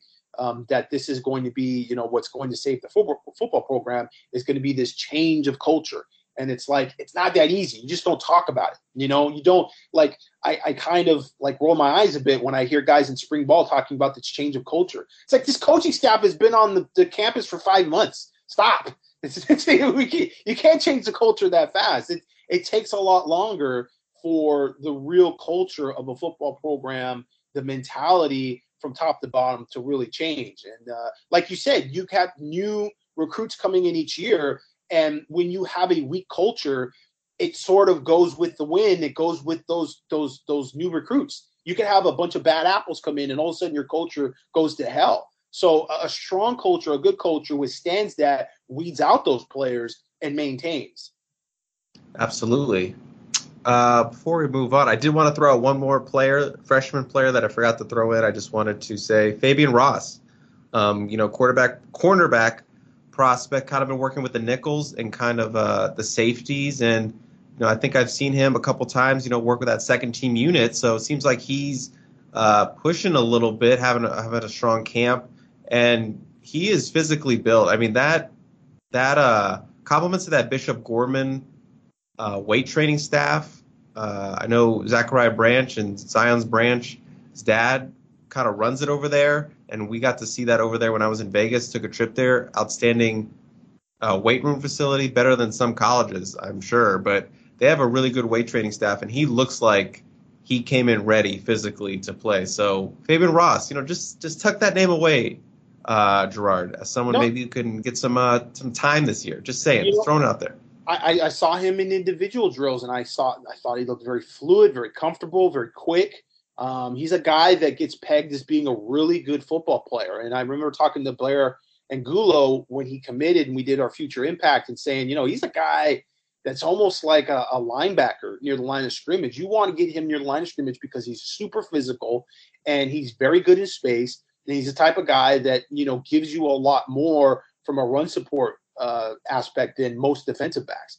And so he actually played linebacker position for ground zero a bit with Armand Hawkins when uh, he was on that team a couple years ago. And uh, obviously, in seven on seven, you don't really usually have true linebackers. But he said, you know, he's very comfortable near the line of scrimmage in space, and he's a guy that um, can can play like that. Kind of similar, I guess, to Jaylin Smith in, in that respect. And Jaylin Smith was also a guy at a high school level for Bishop Alemany who played really more linebacker at the high school level, even though he wasn't technically one he, they, that's kind of sort of what he played just because he could contribute and be so productive near the line of scrimmage because he was very physical, he was very good instinctually, and he was very good with his spatial awareness. And we've seen that. We've seen Jaylin Smith already flash for USC, uh, you know, on the field, special teams, and other places. So um, those type of guys are super, super important because they're sort of the new hybrid safety corner type of defensive backs that are so important when you're playing against these RPO teams that want to put you in space, that want to run a bunch of bubble screens, alley screens, mesh screens, and you're playing a lot near the line of scrimmage, even though the ball is in the air. So um, he could be a guy that's a, a, huge get for USC down the line, and certainly was one of the few players that USC hung on to that were committed in that uh, class uh, of 2022. Absolutely. Uh, and now we got a little fun topic that I'm just kind of throwing out there, just because I think it's a good intersection of this podcast and you specifically, Hurricane. You specifically. Okay. Is it okay. called Listener Questions? No, no, no. It's not oh, Listener okay. Questions, but it's just a small little update on uh, EA Sports College Football 2024. Oh, yeah. uh, 24/7 Sports had a story come out uh, this week, I believe yesterday, I think, or uh, maybe Monday. But just a little update on the progress. I know everyone is really excited about the college football game, EA, coming back into our lives again after what 10 years, something like that. But the it is expected to drop in July 2023. Uh, it's going to be built on the Madden engine. I don't know if that means anything to you, Gerard. You as a gamer, um, there's no discussion on the cover art yet. Uh, they are expected to continue Dynasty and Road to Glory modes. They're going to have throwback uniforms and helmet stickers are going to be a part of it, and uh, they they still don't know if they're going to have uh, coaches like real head coaches be in the game about utilizing their likeness. Um, they're still working on uh, securing a third party to help them sign players and to gain their likeness. So I feel like there's still a long way to go for this game, but there is some stuff out there, Gerard. So July 2023 being the big date that everyone's kind of excited for. Uh, do you have a reaction? You being the gamer, this is both of your worlds coming together. Yeah, right. Um, well, interestingly, there was a good conversation on the Peristyle about this, and someone, uh, Peristyle member who I, I believe was a dev uh, for another company, kind of talking about the engines and and you know the, development of this game uh, from the outside looking in. Obviously, uh, from from what I understand, the engine that Madden is going to be on is going to actually change here in the near future. They're going to go to the Unreal 5 engine, which is a brand new engine uh, that just came out uh, a couple years ago uh, from the Frostbite engine that they're currently using. So, with a football game, basically the engine is, is physics. Um, it has a lot to do with the mechanics and certainly the physics of the game. And uh, whatever limitations you have are, are, going to be on your engine uh, when it comes to the physics. And so, you know, Madden there's been a lot of uh, criticism over the years of the Frostbite engine. Um, EA and Dice, who also publish uh, a video game called Battlefield, um, kind of threw the Frostbite engine under the table a bit in the development of Battlefield 2042, which was a big flop. Now, you know, this would have me go off on a complete tangent about EA and their business practices and their development cycles.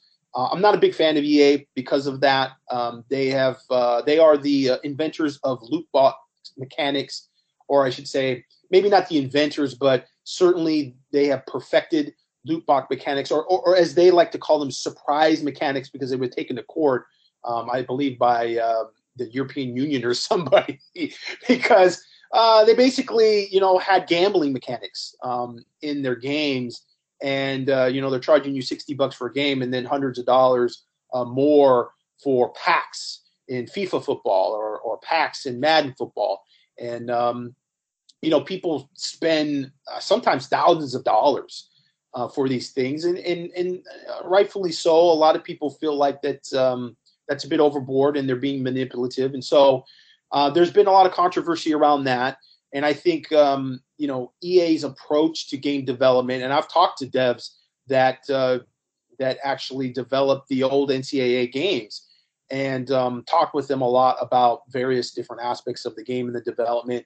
And I think one of the biggest things is is an issue is just the approach to the development cycle and trying to pump out games year in and year out. So instead of really uh, taking the time to develop a game and develop its mechanics and make it better from a gameplay standpoint and, and even probably from a from a from a aesthetic standpoint because graphically um, there's a lot of copy and pasting that goes on in Madden and and that in itself has been very controversial. I mean there's been assets that have shown up in madden from previous years in games like the 2021 madden had 2020 um, banners and things that popped up in certain parts of the game that they just forgot to renew so you know you're paying 60 bucks every year for a copy and paste game that they haven't necessarily um, developed further from the last year. And so that's a bit of an issue. I, have always felt that you know, with EA, their approach is to get exclusive licenses and just sit on those licenses as long as possible and do as little from year to year that they that they have to um, to sell those games and make as much profit as possible. I would like to see these licenses for name, image, likeness, and for these schools opened up to where you had multiple uh, different publishers being able to compete and have um, you know various college football games. Uh, you used to way way back in the day, Chris, when you were just a fetus. Uh, you had uh, Sony wow. Wow. Uh, had a game uh, called NCAA Game Breaker.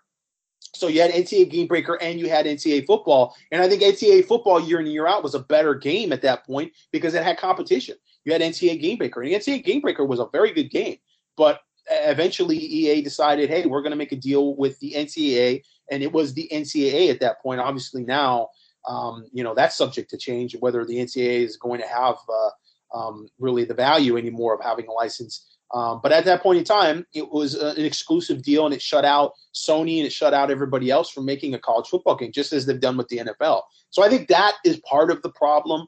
Um, and having EA as the the single publisher, um, you know what they did with Battlefield. Again, they they kind of threw the Frostbite engine under the table and said it was so hard to develop uh, with that engine, and and I, I, guess there's just certain obstacles. Um, but you hear that. I think that's really more again a product of the development cycle. If you didn't come out with a game, you know, and you, it was every two years or every three years, I think you would just get a much better game every two or three years because the devs would be able to really put more into it and, and to make it better. Uh, you don't need a new game and pay 60 bucks every year for an, a roster update and a half-ass one at that, because usually they're not all that great. Um, now with name, image, and, image and likeness, and they're going to have to pay these players, uh, they'll probably be a little more accurate because it's like, hey man, you're, paying for this. Um, you better make sure that player actually looks like that player, and you have you have his actual number and position right. Um, but we'll see. we'll see. Again, if it's an exclusive deal for EA, uh, then you know they're going to pay a lot of money for that uh, license, and then they're going to sit on it and try to milk it for as much as possible. So I, I, don't like that aspect of gaming. I don't like that aspect of the industry. Um, I think it definitely hampers a lot of development of games. I mean, I, can go to comparing it to a game like Escape from Tarkov, which is a very popular first-person shooter, which has literally been in development since 2015, and it's still in beta. And they've changed so much about that game and people said, oh, they, they won't change this and they can't do that. I mean, they've changed animations, they've changed so much mechanics, the healing mechanics of the game. They've added maps, they've added factions, they've done so much. They, they're even trying to put it on a new engine. It's an open source engine called Unity, and I think they're still on Unity 2019, and they're trying to get it to Unity 2020, and that in itself will help. It's like, how can an independent Russian publisher that started out with like nine developers do all of this in these AAA studios. They can't they can't update a roster. You know they can't they can't update the, the mechanics of uh, reloading your weapon. It's a lot of BS out there, and it's it's not the developers themselves. It's not the engineers or the programs programmers necessarily. It's the publishers. It's the suits that want to milk as much money from these games as possible. And that's why you get these short development cycles instead of giving the developers time to actually, you know, make these games and, and, and give them depth and give them interesting things. I mean, if they're just going to go back and make the same game they made in 2014, which is the last time NCAA football came out, and they're just going to have the same features and the same mechanics, I mean, it's just going to be an uh, it's just going to be a game that's updated graphics, which you know a lot of people will be excited about and they'll buy. But me personally, I, have grown up. You know, I'm I'm I'm not that same gamer as I was. I mean, I like DayZ now. I like games that have depth to them that are uh, you know realistically playable. And um, you know, Madden's not really that. And I think that again has a lot to do with the publisher and the development cycle. So there you go. That's your Pandora's box. And I could keep on going and keep on going about game development, but I won't. I'm looking at a PlayStation 2 NCAA Game Breaker 2002 cover with Michael Vick on the cover. And I'm looking at some uh, stills from the game, and I can count every GD pixel, Gerard. It was a good game, though. I mean, it was competitive with NCAA football. NCAA football had, a, a, a, I think, you know, just a little bit more. But again, I think the competition there that you had a, feasible option You know, if you're a gamer and there's like, oh, but this game has this option or this game has this feature. You know, once I think EA got that license to exclusively put out NCAA football content, it became like, okay, we're we're going to market features that nobody wants and and not really change the features that people want to see updated. And so things like, you know, blocking, run blocking, the physics behind tackling, the, you know, the rocket passes and the various different things that come from, you know, game mechanics, um, those things were just glossed over year in and year out. And it was like, oh, we're going to put out this new feature that, uh, you know, you can be a high school recruit and you can have like a social media account. Like, what? I don't care about that, man. I'm a grown ass man. I, I want to play as a as a college student who has a you know whatever it is, I, and that's that's me just you know putting something out there. But that's the kind of stuff that they sort of market and they get around, and it's stuff that nobody really cares year in and year out. What they want to see is a better, more realistic approach to playing football, whether it be your vantage point or be just how the players interact on the field, um, the various different details that you can have from managing the game, which they really didn't they didn't develop very much. They did put a little bit into recruiting over the years. It was a kind of a bad take on what recruiting really is like.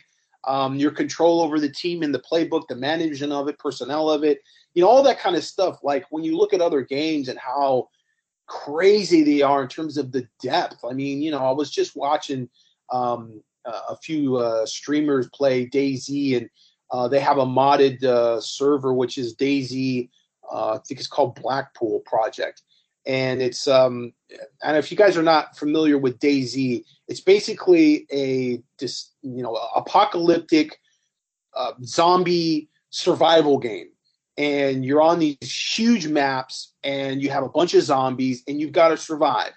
And so when I say survive, you got to survive the weather. You've got to get clothes that make you warm. Your clothes get wet, they have to get damp. You have to dry your clothes, so you have to create a fire. How do you create a fire? You have to go to a bush and you have to break some sticks off. Then you have to break those sticks into smaller sticks so you can make kindling, and then you can get the kindling that you have to light. Oh wait, your matches are also damp, so oh you can't God. use matches. You got to use a lighter, or you have to do it old-fashioned way, and you've got to actually use one of those sticks to, to create a, a fire inside. You have such amazing developed uh, mechanics for all of these things. Um, and then they threw dinosaurs on top of it for this Project Blackpool, which just makes it crazy because you got raptors running around the map. And it's a PvE, PvP experience. And you look at games like this that have been in development over years and they've added and added to it. And then you look at the kind of stuff that some of the AAA studios put out. I'm looking at you, Ubisoft. I'm looking at you, EA. And they're just, it's superficial. It's like comparing, you know, Mozart or Bach to freaking Cyndi Lauper, man. It's just like not, uh, and there, and it's all sixty bucks. It's all you're still paying the same amount of money for it, but the AAA studios want you to pay that 60 70 dollars year in and year out for it, and I just think it's a ripoff. I think that you know the you know the people need to speak with their wallets and say, you know what, I'm not going to buy that game. I already bought that game. It was last year. You come with something different, improve your mechanics, improve the the actual game itself, and then I'll go ahead and spend my hard in sixty bucks. My dream is still to make this podcast a video podcast where we just play each other in NCAA uh, football over the course of the podcast while we uh while we just well you're talking about, about, a stream yeah like do like a live stream and then we'll play but i mean that yeah that we have to do that in the studio and we have to put a um have a card to to, to you know capture and everything and we have time we have over a year to figure it out is, is what i'm saying it's what oh, okay. i'm saying you're putting it out there. I'm just, I'm just, I'm just putting it out there. If anyone who is an expert in this can help us for for when it does happen. I feel like we've lost all the all the listeners that that they just questions at this point are like, uh, yeah, or whatever. I I don't care if they get to my question or not. They're talking about video games now. I didn't expect it to go that that route, but I should have known it was going to go that route. But you're right. It's time to get known. into some lists. I should have known. Hey, I, listen, and you know what, man? Hey, it's the way uh, you know they're they're uh, regulating football these days. I mean, we may be uh, covering esports in the future, so who knows? I think they had like a Call of Duty tournament at USC's campus at Galen Center. Oh, interesting. Yeah, they yeah. got a new Modern Warfare coming out this year, so it'll be interesting to see. Um, you know what Infinity Ward does. They've definitely pushed that game forward. I think uh, You've got two different. See, you've got two different studios. Nope, That, nope. I gotta cut you off because Okay, you're, right. you're you're you're you're about to go. I can tell. I thought you were gonna say something quick. No, I was like, no. This man was like, look, you got, you got these two different studios. I was like, no, this is gonna be 20 minutes. I can't. I can't. I can't do it. I'm sorry, Trent. I can't do it. Hey, but Juju Smith plays Call of Duty. I was gonna rope it in there, but yeah, let's move on. Let's move Okay, on. okay. So let's get to some listener questions. Don't have a ton, but we do have some. So if you want to send us a question, as always, you can uh, email email us at podcast at uscfootball.com. Just make sure you put the composite, Chris and Gerard, Hurricane 10K, the Cilantro Boys, the Jalapeno Homies, the Menudo Boys, whatever you want to put, just just send it to us, and just so and it'll get to us. And I did not compile most of this list, so some of them do not have who they are from. So I apologize if you uh these these some of these questions just showed up for me and they don't have a person a name. So I apologize if you do not get your name read. Uh, but you can let me know next time you ask a question and I'll shout you out. But first off, uh, from an unknown asker, I don't even know if these two questions are related, but would USC take five offensive linemen should Noa and Fano commit along with Simmons having a change of heart? I believe that would be six offensive linemen. Yeah. you- So and being along with So yes, Man, I, I, I would say No. yes. Yeah. I mean, I think if if you could get Fano and Simmons, or even if you want to put Mauigoa in there, I mean, do you turn one of those guys down? Probably not. You need the Probably bodies. You need the bodies. Yeah, it, I mean, at the end of the year, there's always this thing called best position available, and you're always going to have those decisions to make. Need versus, hey, we can get a guy at a position that maybe we're kind of full at, or we looked at going into the year and felt like this is the number that we wanted. But this guy's a guy you can't say no to. So I think if, um, you know, they've obviously they've already got Noa. If you're able to get Fano and another elite offensive tackle, considering that they haven't had an elite offensive tackle commit uh, in such a long time, yeah, I think you probably have to jump on that. Again, from another unknown question asker, SC recently put out an offer to Caleb Bryant, who is currently committed to Utah. Is there, is there, s- I think it's, are they seeking additional talent or potential lack of confidence in landing Markis Deal and or Matayo? Kind of touched on this last week when we kind of uh, talked about the Caleb Bryant. Uh, you know, talked about Matayo in Ohio State and kind of the the smoke around there and how the timing is very interesting with uh, this new offer going out to Bryant. So I think you can kind of look into it as maybe, yeah, a little bit of a, a shift in terms of maybe a backup plan coming coming to coming uh, to fruition for the Trojans. Yeah, and in terms of Markis Deal, I don't think you're looking at the same position there. Um, mhm. You know, Markis Deal, I was rated as a interior offensive lineman by 24/7 Sports. I don't know if that's been adjusted. I haven't actually looked at uh, his profile recently, uh, but USC is recruiting him as a defensive tackle. So he'd be a defensive lineman. I mean, he's you know 6'4", 290, not really the same type of player as uh, Matayo Uiagalelei, um, and um, certainly not you know of the same ilk of uh, Caleb Bryant. At least not right now. You know, I think Caleb Bryant is definitely a defensive lineman. He's definitely a guy you want your hand on the ground. Um, but I feel that way of Matayo. But those guys are going to come in at college and be five techniques, and then maybe down the line they grow into being three techniques. At least that's my opinion. Uh, this one, next one comes from Cilantro Alex. So gotta get the cilantro love in there.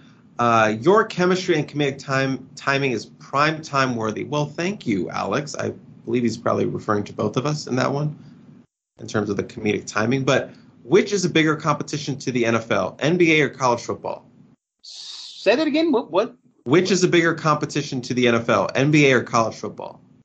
Oh, okay, okay. NBA or college football. I was, I was thinking college basketball there. I'm like, huh? Um, I think college football. Actually, I think college football. I would Um, lean that way as well.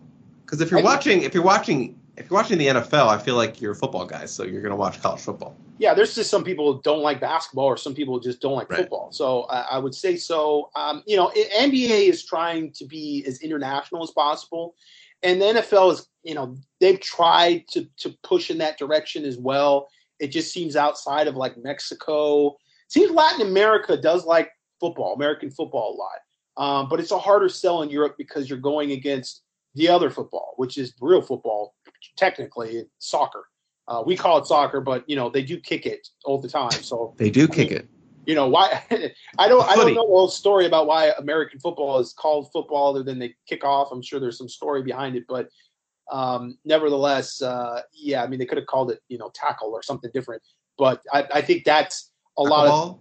Yeah, tackle ball. It's just it's difficult, you know, to get it going in Europe um, because you know they they just love uh, European football over there, and they and they love European football in South America as well. Don't get me wrong, but it seems like Latin America is a bit more open to American football, and uh, certainly in Mexico, it's huge. I mean, they they love it in Mexico, and uh, you know they like it in Canada too. They've got a whole league up there. But internationally, it's it definitely seems to be like an America's thing, uh, where the NBA is is definitely had a lot more success being able to get into Asia and get into Europe and um, you know even Africa to some extent. Um, so um, I, I, think it's just uh, you know their demographics are, are, are kind of almost a bit different at this point. So yeah, I would say college football. Um, people look at it regionally, and certainly it's it's not super popular outside of the United States but I don't think NFL is, is international enough that uh, you know they can depend on that uh, that demographic. They, they they themselves are depending a lot on the United States for the majority of their use. And then the kind of the second part of that is which is a bigger competition to the NBA, college football, or NFL? I would say NFL. Yeah, NFL. Yeah, yeah. They're definitely pro sports fans, especially in LA. You know, it's it's a pro sports city and, and very sort of passive sports fans. Again, which is why you got to win games to get people's attention here. You know, and then that's we talked about the official visit weekends during the season, and you know USC being careful there because you know you could have a game there at home in the middle of the season and just nobody shows up unless you know you've really kind of turned the corner and and and you've shown like you know how they play you know rice and some of these games opening the season if they're not like just blowing teams out it might take a little while for for people to come around to where the wins and the record are what start to attract the fans rather than the play on the field um, but you know you could have some really spectacular play and, and you get people you know coming away from the laker games and coming away from the dodger games um, that uh, you know want to go see usc on a saturday afternoon Next question. Hold on. Uh, sorry, I lost my spot. Uh, this question was actually asked on the Peristyle podcast by us uh, yesterday, but this this person specifically asked that it's asked on both Peristyle podcast and Composite Two Star Recruits for us. So the question is, what are the two greatest strengths of USC recruiting and the greatest weaknesses? Please go beyond offensive and defensive line recruiting, as that's obvious at this point. I don't know if offensive line is considered uh, weakness at this point. Um, what do you mean by the greatest? I, I, I, actually took that question as USC recruiting being what does USC inherently offer from a recruiting standpoint, factor wise, that's their greatest strength. I I didn't understand that from uh, the class strength. Yeah, I didn't. We didn't really know how to interpret it, so we kind of went out of the box with it. Um, I don't know how you want to answer. You can a- answer it any way you want, but for me, I said I took it as sort of like USC as a whole entity of recruiting, not necessarily like this 2023 class. Yeah, like the that university, right? Right. I, well, I kind of looked at it like this current staff in terms of if you're if you're just uh, if you're yeah in terms of this university, this team, this staff.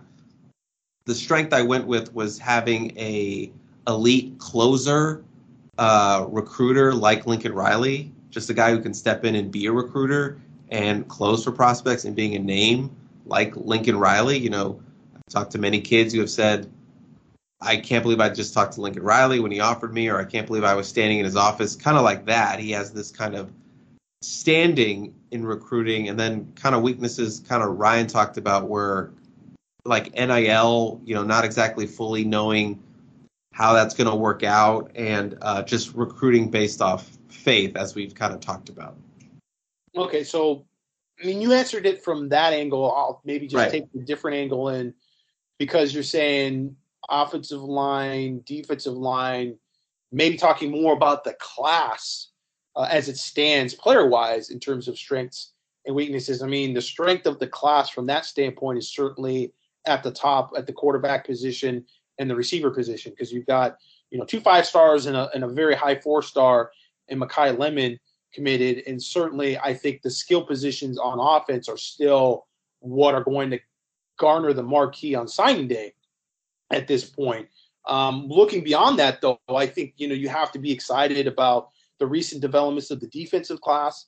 Uh, certainly, I've talked a lot about how much I like Braylon Shelby and what he brings to the table, as well as Tackett Curtis. I think those two guys are both explosive players on defense. Uh, they really add some playmaking ability in your front seven, and I think that's um, very, very important. If you can get tackles for losses uh, at this level, uh, you can get some sacks, you can get some tackles for losses in the run game. It really derails an offense at the college football level. It's very hard for most college football offenses to come back um, in a series uh, where they have a drive where they've got negative um, plays. And so those are the type of guys that can really help you get negative plays on the football field. And so I, I think right now that's a bit of a strength. Right now, you'd like to see them add maybe a couple guys in there that, that could help in, in that regard as well. Um, I, I like, I really like the fact that they got two running backs. One was a three star, not really talked about very much. Uh, one sort of a, a, little bit off the radar um, that was a four star in Quinten Joyner, but nevertheless sort of overshadowed uh, by some of the other running backs in Texas. And both of those players have risen in stock with the national rankings over the past uh, few months. So, kind of a, a, a, an evaluation uh, feather in the cap of Kiel McDonald, the running back coach at USC. You get Quinten Joyner has jumped up in the rankings, and Amarian Pat Peterson, who's jumped up in the rankings a lot. And Amarian Peterson, you know, he was a three star that nobody was talking about, but we saw him on film, and he's a guy that he's listed as I think six foot, 200 pounds, and he looks like he's like six one, six two the way he runs. And um, certainly both of these guys looking very productive, bigger running backs, stronger running backs, physical running backs. Quinten Joyner's not huge. He's only about 5'10. He looks more like he's 5'9, 5, uh, you know, 8 on film almost, but still a guy that uh, runs very physically. And so, you know, two running backs from Texas that can play off each other. And um, finally, USC getting multiple running backs committed in the class, which is something that, you know, along with uh, not getting a franchise offensive tackle, they failed to get multiple running backs in the class, which they've needed. Now they've you know been able to supplement themselves somewhat through the portal, but out of high school, you would like to be able to get those guys and develop those guys from freshmen. So this is the first year they've been able to do that. So that's um, also something that you know I really like about this class. Um, they've got three defensive backs committed. Um, they've got uh, two guys that are rated as safeties in Braxton Myers and Christian Pierce. Um, but uh, Malachi Crawford, a cornerback at 6'4", 180. Those guys are all sort of interchangeable. We talked about this when Malachi Crawford committed. It's really sort of a, a vague group in terms of trying to figure out, you know, what exact position those three guys will play. I mean, they're recruiting Braxton Myers as a boundary corner, even though he's listed as a safety. And a lot of people feel like safety, free safety is going to be particularly the position that he's going to be best at. I think Christian Pierce is definitely going to play safety. It's just a question of whether he's playing free or he's playing strong. And then Malachi Crawford, again, with his size and his length, does he play nickel corner? Does he play corner corner? Does he play safety? Um, so it's a very versatile group uh, that they have committed. And I think it generally at the signing day, we're going to look back and it's going to be a versatile group kind of as a whole. So, I mean, in terms of the, um, you know, the, the, the superfluous things about the class, um, the various different um, sort of overall things that we see in the class right now. Again, we're only at 16 commits. Um, that's sort of what I see in terms of strengths or in terms of the things that uh, we're going to be potentially talking on uh, talking about on signing day. And there you go, the man himself answered the question. Well, that was that again. I just took a different angle from it. I mean, that's fair. I well, yeah, we like specifics when you ask us questions, and we didn't really know where to go with that. Okay. No, you did you did a great job, Hurricane. Well, thank you. Okay. Well, this one is sort of more team based and not uh, recruiting based, but this one comes from at Johnny Five. Uh, will USC's defense be top 50 this season? What ranking for the defense is needed for them to be Pac 12 champs? What about to be playoff contenders? And where will USC be ranked going into the Utah game? So we got four kind of questions there, Gerard, and we kind of got to give numerical answers for all of them. or except for the first one. Will USC's defense be top 50? Let's just go off point blank. I'm going to say no. Who top 50? So Oklahoma's defense, I and I could be wrong about this, but if I recall, they ended up being top 30. I think. I think they were like 31. I, I could be wrong on that, but I was surprised at where they ended up ranked because you know they had some games there like against Texas where they gave up a million points, um, but they were a very clutch defense, and they actually even though they had some higher scoring games, they made some plays at the end to win some of those games.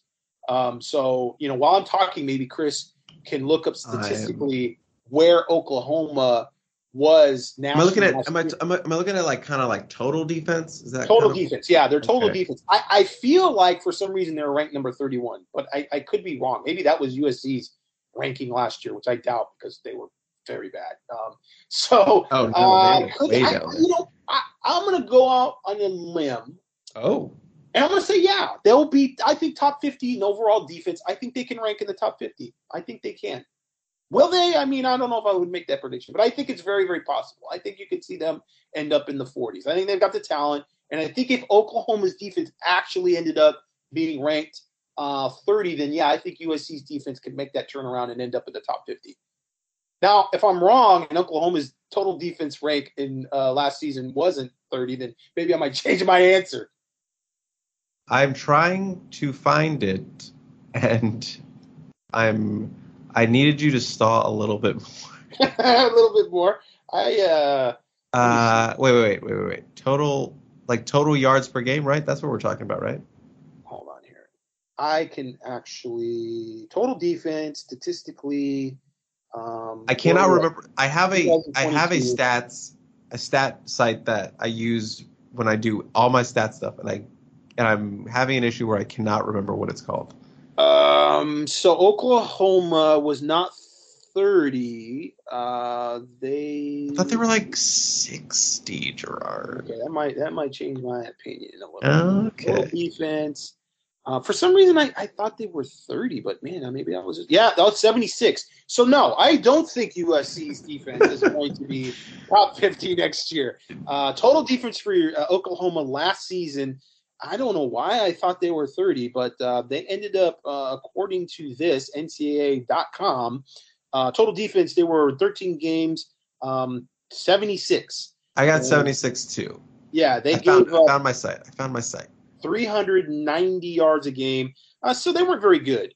Um, they were just uh, ranked below uh, teams like Miami, BYU, Oregon was uh, 72, UCLA was 70. Um, so top 50, yeah, they were not. Um, USC probably uh, 89, actually. I was going to say probably not even on this list. They fell below the actual um, URL. off, they're off the list. They're off the list. They, They weren't even on. the source code we couldn't even come up with their their, their statistic. Um, but what about uh, what ranking to be the Pac-12 champs? I think, I think you need to be at least in that. 104. it is the Pac-12. uh, uh, You know, I think you need to at least be top hundred. I don't think you need to be. I think you could win if you're like seventy six. I think because that'd be a Utah- great. Utah was 27, and Washington was actually 23. Well, a lot of people felt like uh, USC should go after. Um, uh, I'm forgetting his first name, Lake. Um, Johnny Lake, Jimmy Lake. Uh, Johnny Lake. I prefer Johnny Lake. Johnny Nance Johnny Lake. Um, uh, yeah, 23. Uh, despite not you know being great last season either, uh, they were ranked 23 uh, nationally. This is in 12 games. The USC was in 13 games. Um, so uh, yeah, we're uh, we're we're a little little little ways away from being probably top 50 for USC to make that that leap from 76, uh, which was Oklahoma's scheme and their defense. Obviously, different personnel different players, but USC was abysmal last year personnel wise. So they got to really turn things around um, to be top 50. So I changed my answer. I was wrong. I admit I was wrong, just like I was with Tackett Curtis. Uh, no, uh, they are not going to be top 50 next year. Cal was 49 last year. So Uh, Oregon was seventy one, and they make the Pac-12 championship. So I think you just need to be in that top hundred. You can be in the seventies and, and make it there because I think their their offense is going to be like top fifteen. So I think that's what you're going to be leaning on. But I do think they can be decent. if they're just better than last year, like marginally better than last year, I think they'll be okay. So I would say top 100 definitely to be the Pac-12 champs in that 70 range. To be playoff contender, you definitely need to be top 50, but I don't think they're going to get to top 50 as we answered above. Let's see. Uh, Georgia was number two. Alabama yes. was number seven. Yes. Um, Cincinnati was number 10. Mm-hmm. And uh, who am I leaving off here? Notre Dame? Who was? Who was uh, was it Notre? I did the fourth team. Uh, Why, we we never remember. I think it was Notre. No, no, it wasn't Notre Dame. Who the heck was it? This is embarrassing. This is embarrassing. It wasn't Clemson. We know that. It's usually it's usually the same four teams, isn't it? Um, Georgia? No, we said Georgia. No, we said Georgia. Cincinnati. Um, I thought it was Notre Dame. but I don't Know, anyways, well, I mean, Notre Dame was. Uh, see, where are they on this list? I just saw them. I feel like I should cut this. I mean, hey, dude, we're not. Uh, we, we, don't have all the statistics just uh, rattling around our head, especially me with recruiting. I have to forget half the stuff I know about the team. Ohio State. Ohio State. God, yeah. Where's Ohio God, State? we're so dumb. Ohio State is I not really anywhere in here, so that's why they weren't really popping up. Wait, no, they weren't. No, they weren't because they played they played. No, Ohio State was. Yeah, no, they got whooped by. Oh my gosh, this is embarrassing. This is terrible. Okay, hold on. Well, we just. I mean, it's a very easy. Uh, it wasn't. It wasn't Oklahoma. Definitely wasn't Oklahoma. No, no, it was. um Was it college football playoff? Was it Notre Dame? I thought no. it was Notre Dame. Uh, 2022. It was Michigan. Oh, oh Michigan. Michigan. Not Michigan. And Michigan, yeah, I mean. That's right. Gosh, they, were, they were 20. They were 20. Yeah, yeah, they, they were. So they so that so they were yeah the lowest ranked of that group. So you had Michigan at 20, Cincinnati at 10, Alabama 7, and Georgia. So, you know, they say defense wins championships. I know people don't like to hear that. I know that. Come on, Mike. Come on, Gerard. G-Mart. I don't know what. You have to throw the ball more. You have to throw the ball more to win games. This, this, this, the way college football. Look at Alabama. They throw the ball now. But, you know what? Defense still wins championships. So that's going to be something USC is going to have to tackle. Uh, no pun intended. Um, but, uh, yeah, it's, uh, yeah, Michigan. Honestly, man, I mean, I don't even remember Michigan in the college football playoff at all. Even now that you say Michigan, I don't remember Michigan. So I don't know why. I just didn't watch those games. Who knows? Probably had COVID or something at that point in time, and uh, I just wasn't uh, interested. I just remember Georgia was friggin' dominating, and um, that that defense was, uh, despite not having a real outlier at quarterback, a, a Heisman level guy at quarterback, um, they were still able to win just because they were so freaking good at defense. I mean, yeah, that, that that was a, a, team that was dominating. It was a a defense for the ages. Ages. And where were you supposed to be ranked going to the Utah game? Well, they're 14 now. Uh, I will say they're. Ooh, am I predicting them to lose to like Oregon State? Am I predicting them to lose Oregon State? I'm going to say no. So I'm going to say like. I'm going to say 11. They'll be 11 going hmm. into that game. Yeah, they're not gonna. I mean, even if they go undefeated, right? Which they they they kind of should. Um, right. I think the Fresno game is probably the game. I mean, listen, they got to play at Oregon State though, and Oregon State. That's a tough little little. Little no joke. We've I've been up to Oregon State before, and they got the you know buzz saw going, the chainsaw going, and it's a smaller stadium, but you know, they're amped. They got a good coach up there. They've got a good culture thing kind of going up there at Oregon State. Um, you know, will they be able to run with USC is going to be the question. Uh, is it going to be a night game? Is it going to be cold up there? Not really, because it's going to be September, so they at least don't have to go up there in late October. You know, where you've got the Halloween uh, kind of uh, aesthetic going.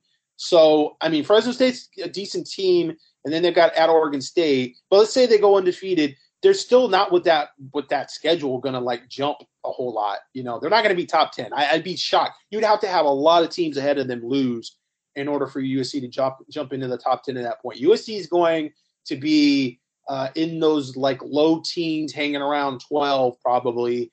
Uh, for a while until they probably they beat Utah. Might be the yeah. first time somebody turns their head and goes, "Oh, okay, well, okay, Lincoln Riley's getting it going out there." And then and then we'll hear all about is USC back? that'll be the, the is USC back. They beat Utah at Utah. Oh my gosh, like you know that's a you know a playoff win or something. But you know that's the mainstream media for you. That's Sports Center. Uh, we got a two-part question from D from the Central Valley. USC recently reoffered QB Elijah Brown. Can you give us a scouting report on Brown? Second question: After the Shelby commit, is USC still pursuing David Peevy? Thank you. Well, we already talked about David Peevy, so hopefully that question was answered for you, D. But I lied. This is actually a three-parter because he says one more question this week. Has USC made any progress recruiting Spencer Fano? And do we have a decent chance with him?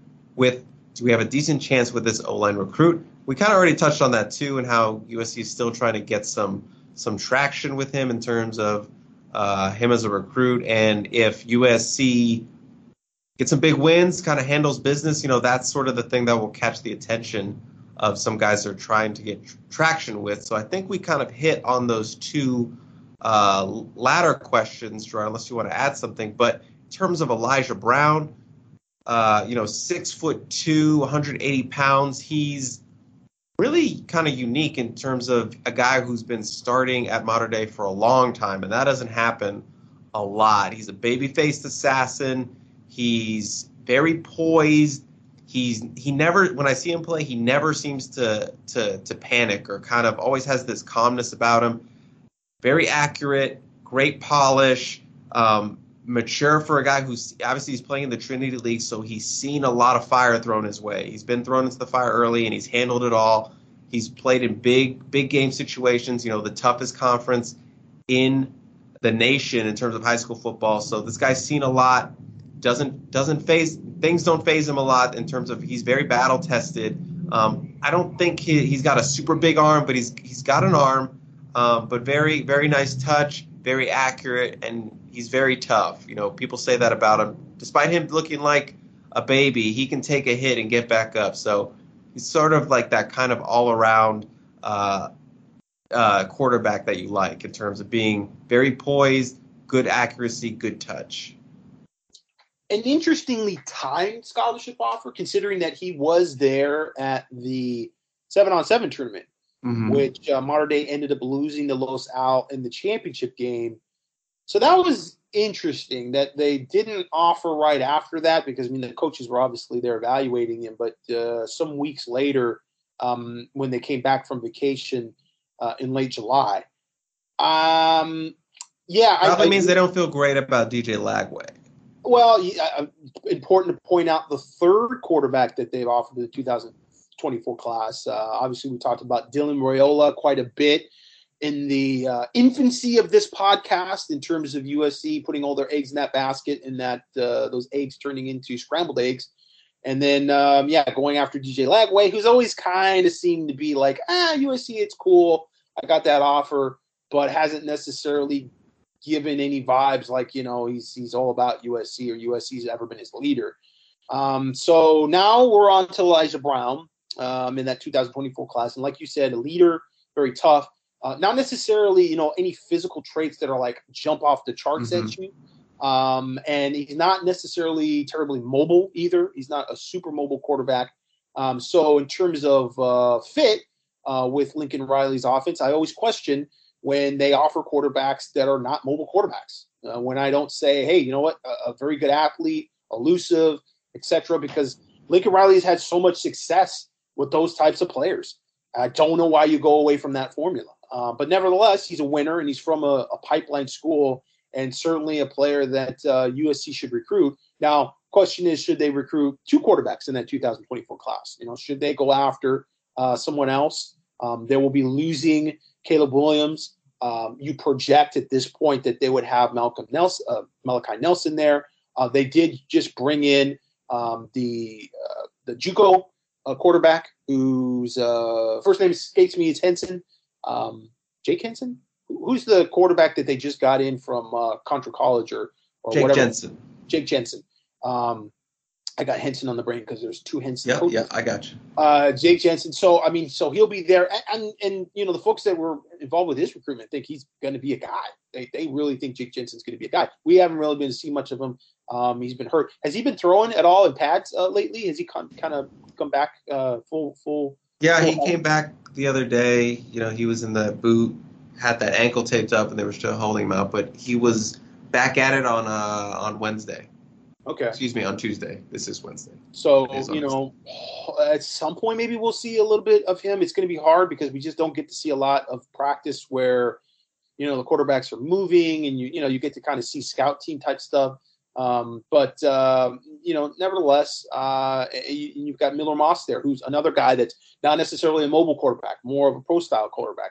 So yeah, I mean, there's there's an argument that you could say, you know, you get you need you need to get kind of back on course with uh, taking one a year, so maybe you take two in 2024.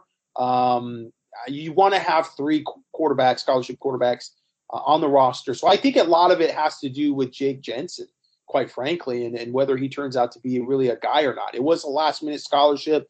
It was last minute finagling there where they were able to get him out of the JUCO ranks uh, right before fall camp. So I, I, think you know the the confidence they have in him may dictate what they do. But like I said, I I don't really understand going away from the formula that has been so successful for Lincoln Riley, and that's been a guy that can run the read option, a guy that can scramble, uh, a guy that can extend um, outside the pocket.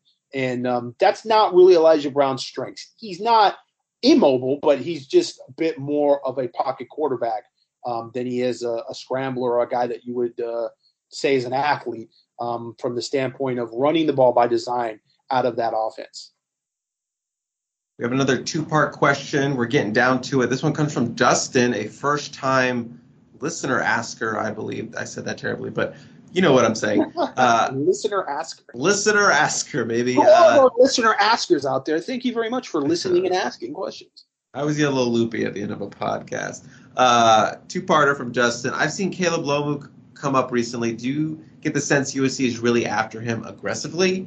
And two, in general, am I right in thinking the staff seems to be a little quieter about who they are, are or aren't pursuing? It just feels like they're more interested in not showing other cards than the Helton staff was. But I'd be curious as to what your take is. So, first question, Caleb Lomu. As far as we know, they're pretty aggressive after him. Um, they were talking about bringing him in over the summer at the end of the summer. Now, interestingly, that didn't happen, but that whole weekend ended up not being a weekend where the last weekend of recruiting, a lot of schools made that their big recruiting weekend, June 24th.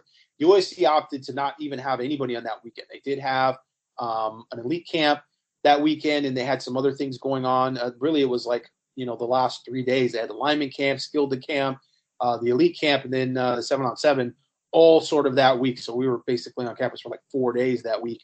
Uh, but they didn't have any official visitors. The only official visitor they had was Landon Hackett, who came in earlier in the week. So he was a midweek visitor. So uh, Lomu was talking about coming in that weekend. It didn't happen. So, you know, I don't know if it was necessarily a thing where uh, they sort of balked and, and were slow playing, or it was just, you know, hey, listen, we were going to bring you in on this weekend, and we're not bringing anybody in this this weekend. Michigan is after him hard. There's a bunch of programs that are that are still after him hard, and considering that USC. Uh, I, I, think they still want another offensive tackle, and they want to try to get an elite guy if they can. Um, I would probably think that they would be after Caleb Lomu pretty aggressively. Now, are they recruiting him harder than other schools? Don't really know that at this point. We probably need to get an update with him. Uh, Blair Angulo uh, runs the show in the Mountain West region, and so I'm sure he'll he'll be out to see him pretty soon or have an update with him pretty soon, and we'll get a better idea of uh, whether you know USC is recruiting him or talking to him as much as Michigan or some of these other schools, Florida, that have come in lately uh, to offer him scholarships. So uh, we'll we'll get an update either from Blair or we'll we'll call him and, and, and get an update on that.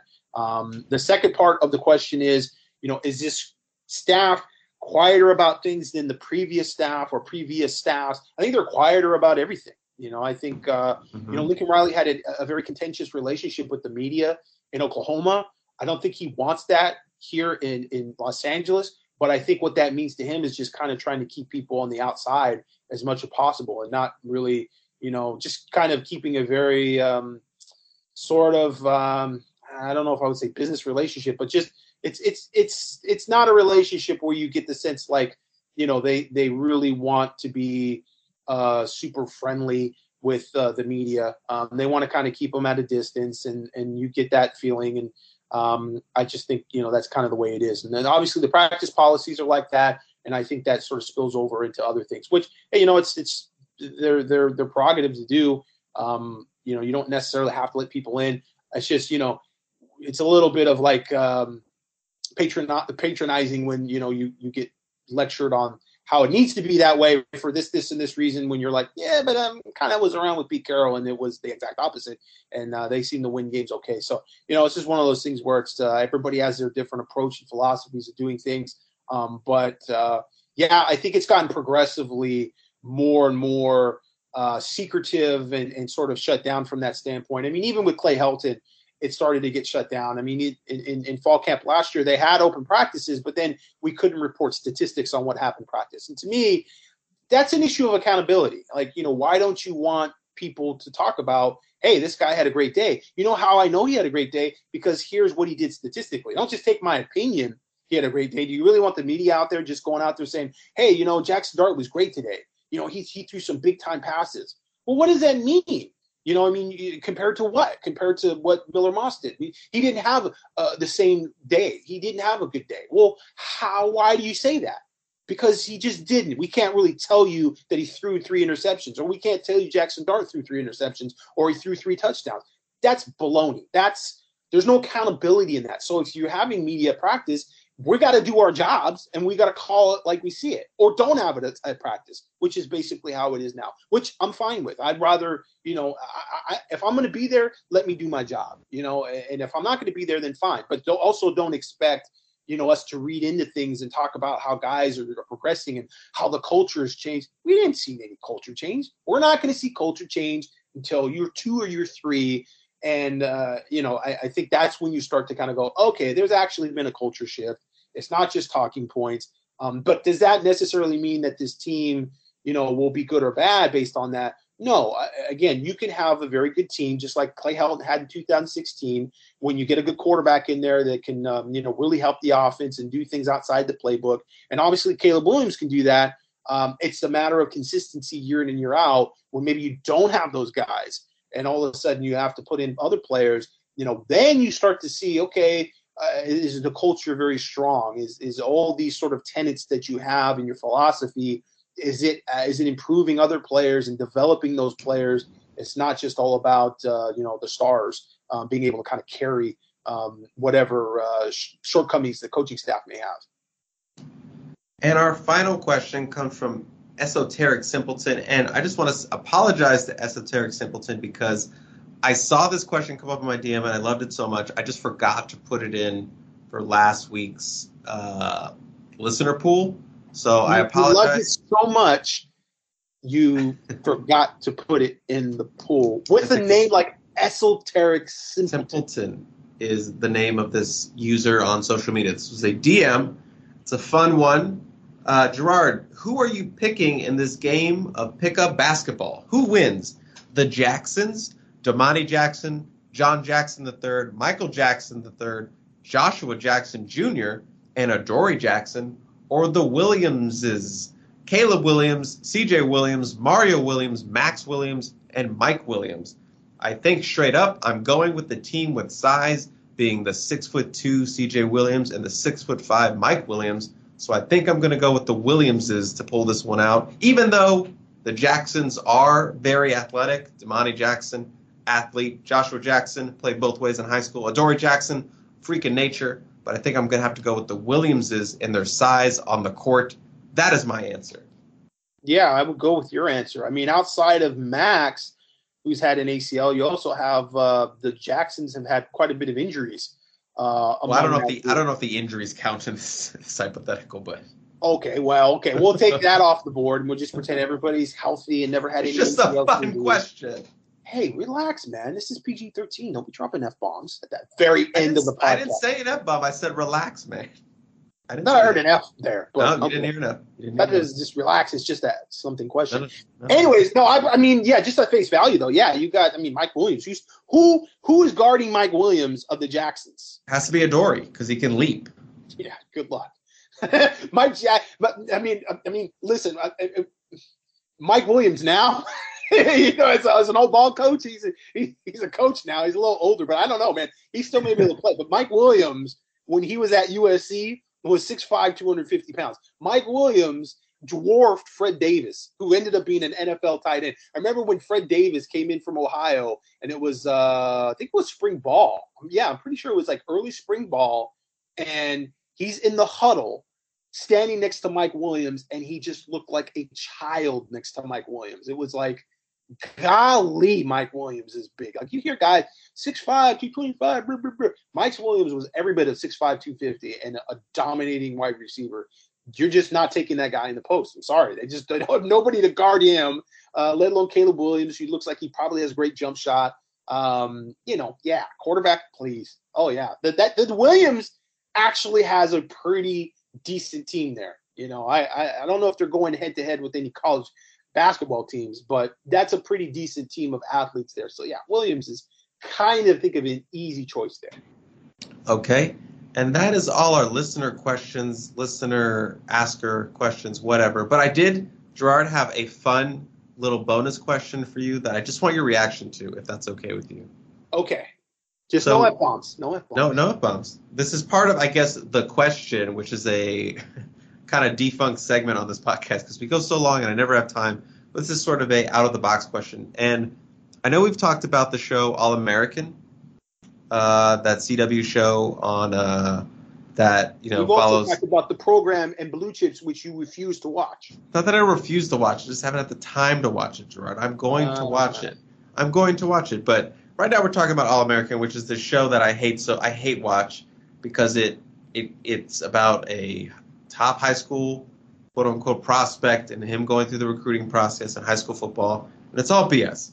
Everything that happens on the show does not reflect real life. And I get it. It's Hollywood. It's TV. It's made to be uh, for the general public. But there's some things that just go too far. And Gerard, there was this thing that had me hollering in laughter. Um, and I just want your reaction as to what you would do if this happened in real life with a commit or a prospect. Are you ready?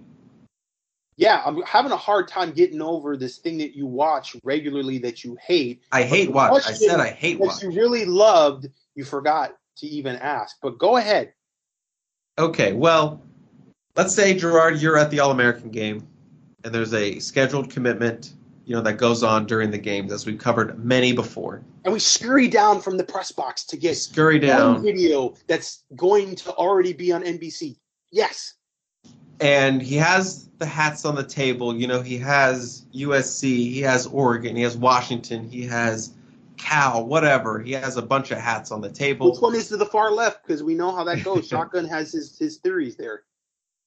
And he has these hats, and it's his time. Go ahead, make your pick. And he's going, picks up a hat, puts it on. Nah, that's not it. Because that's the the new thing they do now. They put on the hat and then they put it back on the table. So he does that takes a couple seconds, and then obviously they they reach under the table for the real hat that's going on their head. But let's say you're covering it, and this prospect, this kid, reaches under the table, and he pulls out a black hat, and it says "Stay tuned," and he says, "I'm not ready to decide. You're gonna have to wait." To find out where I'm gonna go, and that's it. That's his. That is his moment on the television at the All American game. What do we do? How do we react? Oh well, NBC's not happy. Um, I don't think anybody's showing up to his next announcement. Although there are some gluttons for punishment out there in the media that will just do it anyways because that's what they're programmed to do. But I mean, you get a you you're gonna get a label as being a prima donna and an attention seeker, and people are gonna say, "Oh, that kid's gonna be a cancer in the the the locker room because he's just looking for attention." I, I mean, uh, you know, whatever. That I mean, honestly, that would just be such a troll. You'd have a bunch of forty and fifty year old men just like going like, "Oh my god, this kid, dude! Like, I'm done." Right. I'm the, the the the boards would be on meltdown.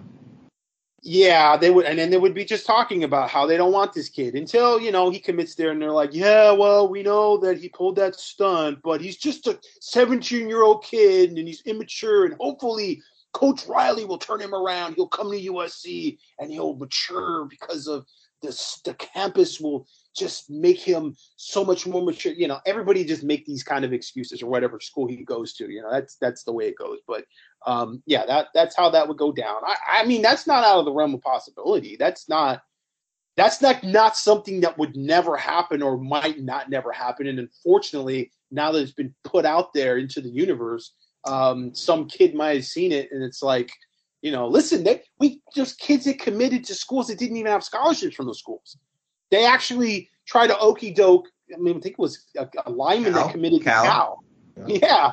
and they try, and they, it's like, yeah, I committed there publicly, and I don't know if the thought was I could just show up on campus because I committed there publicly, and they're gonna have to take me, or was just, hey, I'm just gonna, you know, pull this ruse, and everybody will think that uh, I'm going to Cal, and I'll get something out of it until they realize I don't go to Cal. I'll make some other story like, oh, I decided not to go to Cal. I decided to go to, you know, the Marines or something or whatever. Get a job at Walmart instead. Yeah, I want to focus on my career first, not go to college. Who knows? But um, yeah, there's there's been some crazy things that have happened. So yeah, if it was on national TV, so I guess this was like the scene was a national TV side of thing. Yeah, it was supposed to be the the Platinum All American game, and I think it was supposed to resemble the ESPN All American game. Okay, so yeah, I mean, that we've had there's been kids that have supposed been scheduled to announce and then pulled out.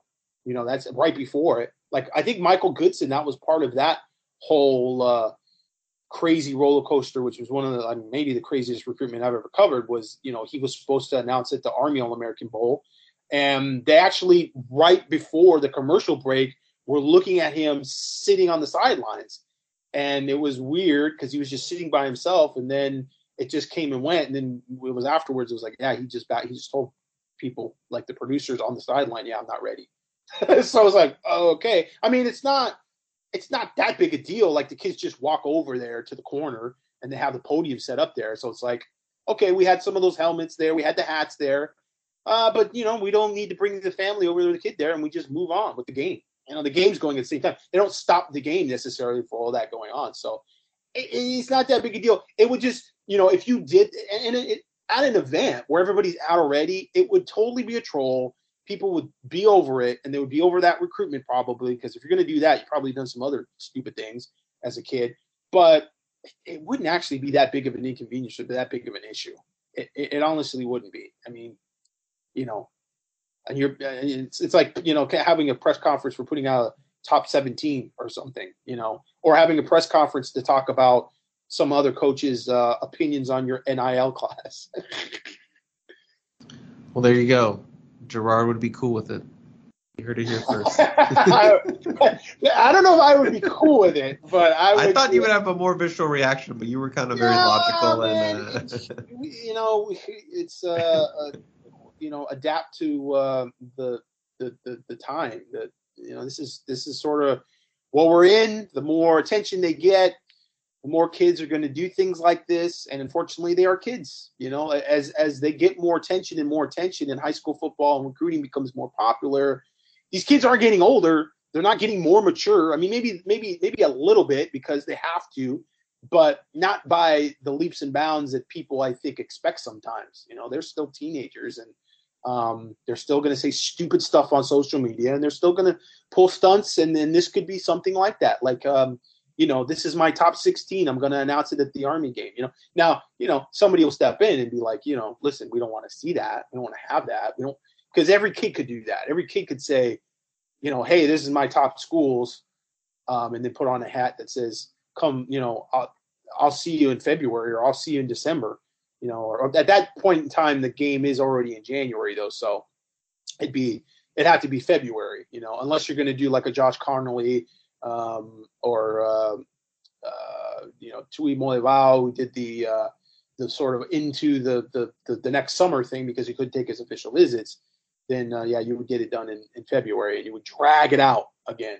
And uh, yeah, again, it would be one of those things though, just like reputation wise, the kid's going to take a hit people are going to go and after him and, and you know say you're just an attention seeker, a prima donna, and, and blah blah blah until he commits to that school, and then that fan base will defend him. And there we go. that's going to wrap up this edition of Composite Two Star Recruits. Gerard, we came very close to three hours. I'm yeah, that was definitely a long, rambling thing. You got me going with the video games, and then you hit me with uh, some oddball questions, and so yeah, that. Stop trying to draw it out. Stop trying to draw it out. Stop trying to draw it out. I know what you're doing. Stop trying to draw it out. I'm not trying. How how I, short are we from three? Uh, well, if I was about, to draw it out, no, we're about seven minutes, about six minutes uh, short. Uh, and with some edits that we need to do, it'll probably be closer to like eight minutes short, mm. nine minutes short. It'll probably be like going to come out to 250, 251, sorry, 290, 251. So maybe a new record. I don't know. I have to go back and look, but impressive effort today, Gerard.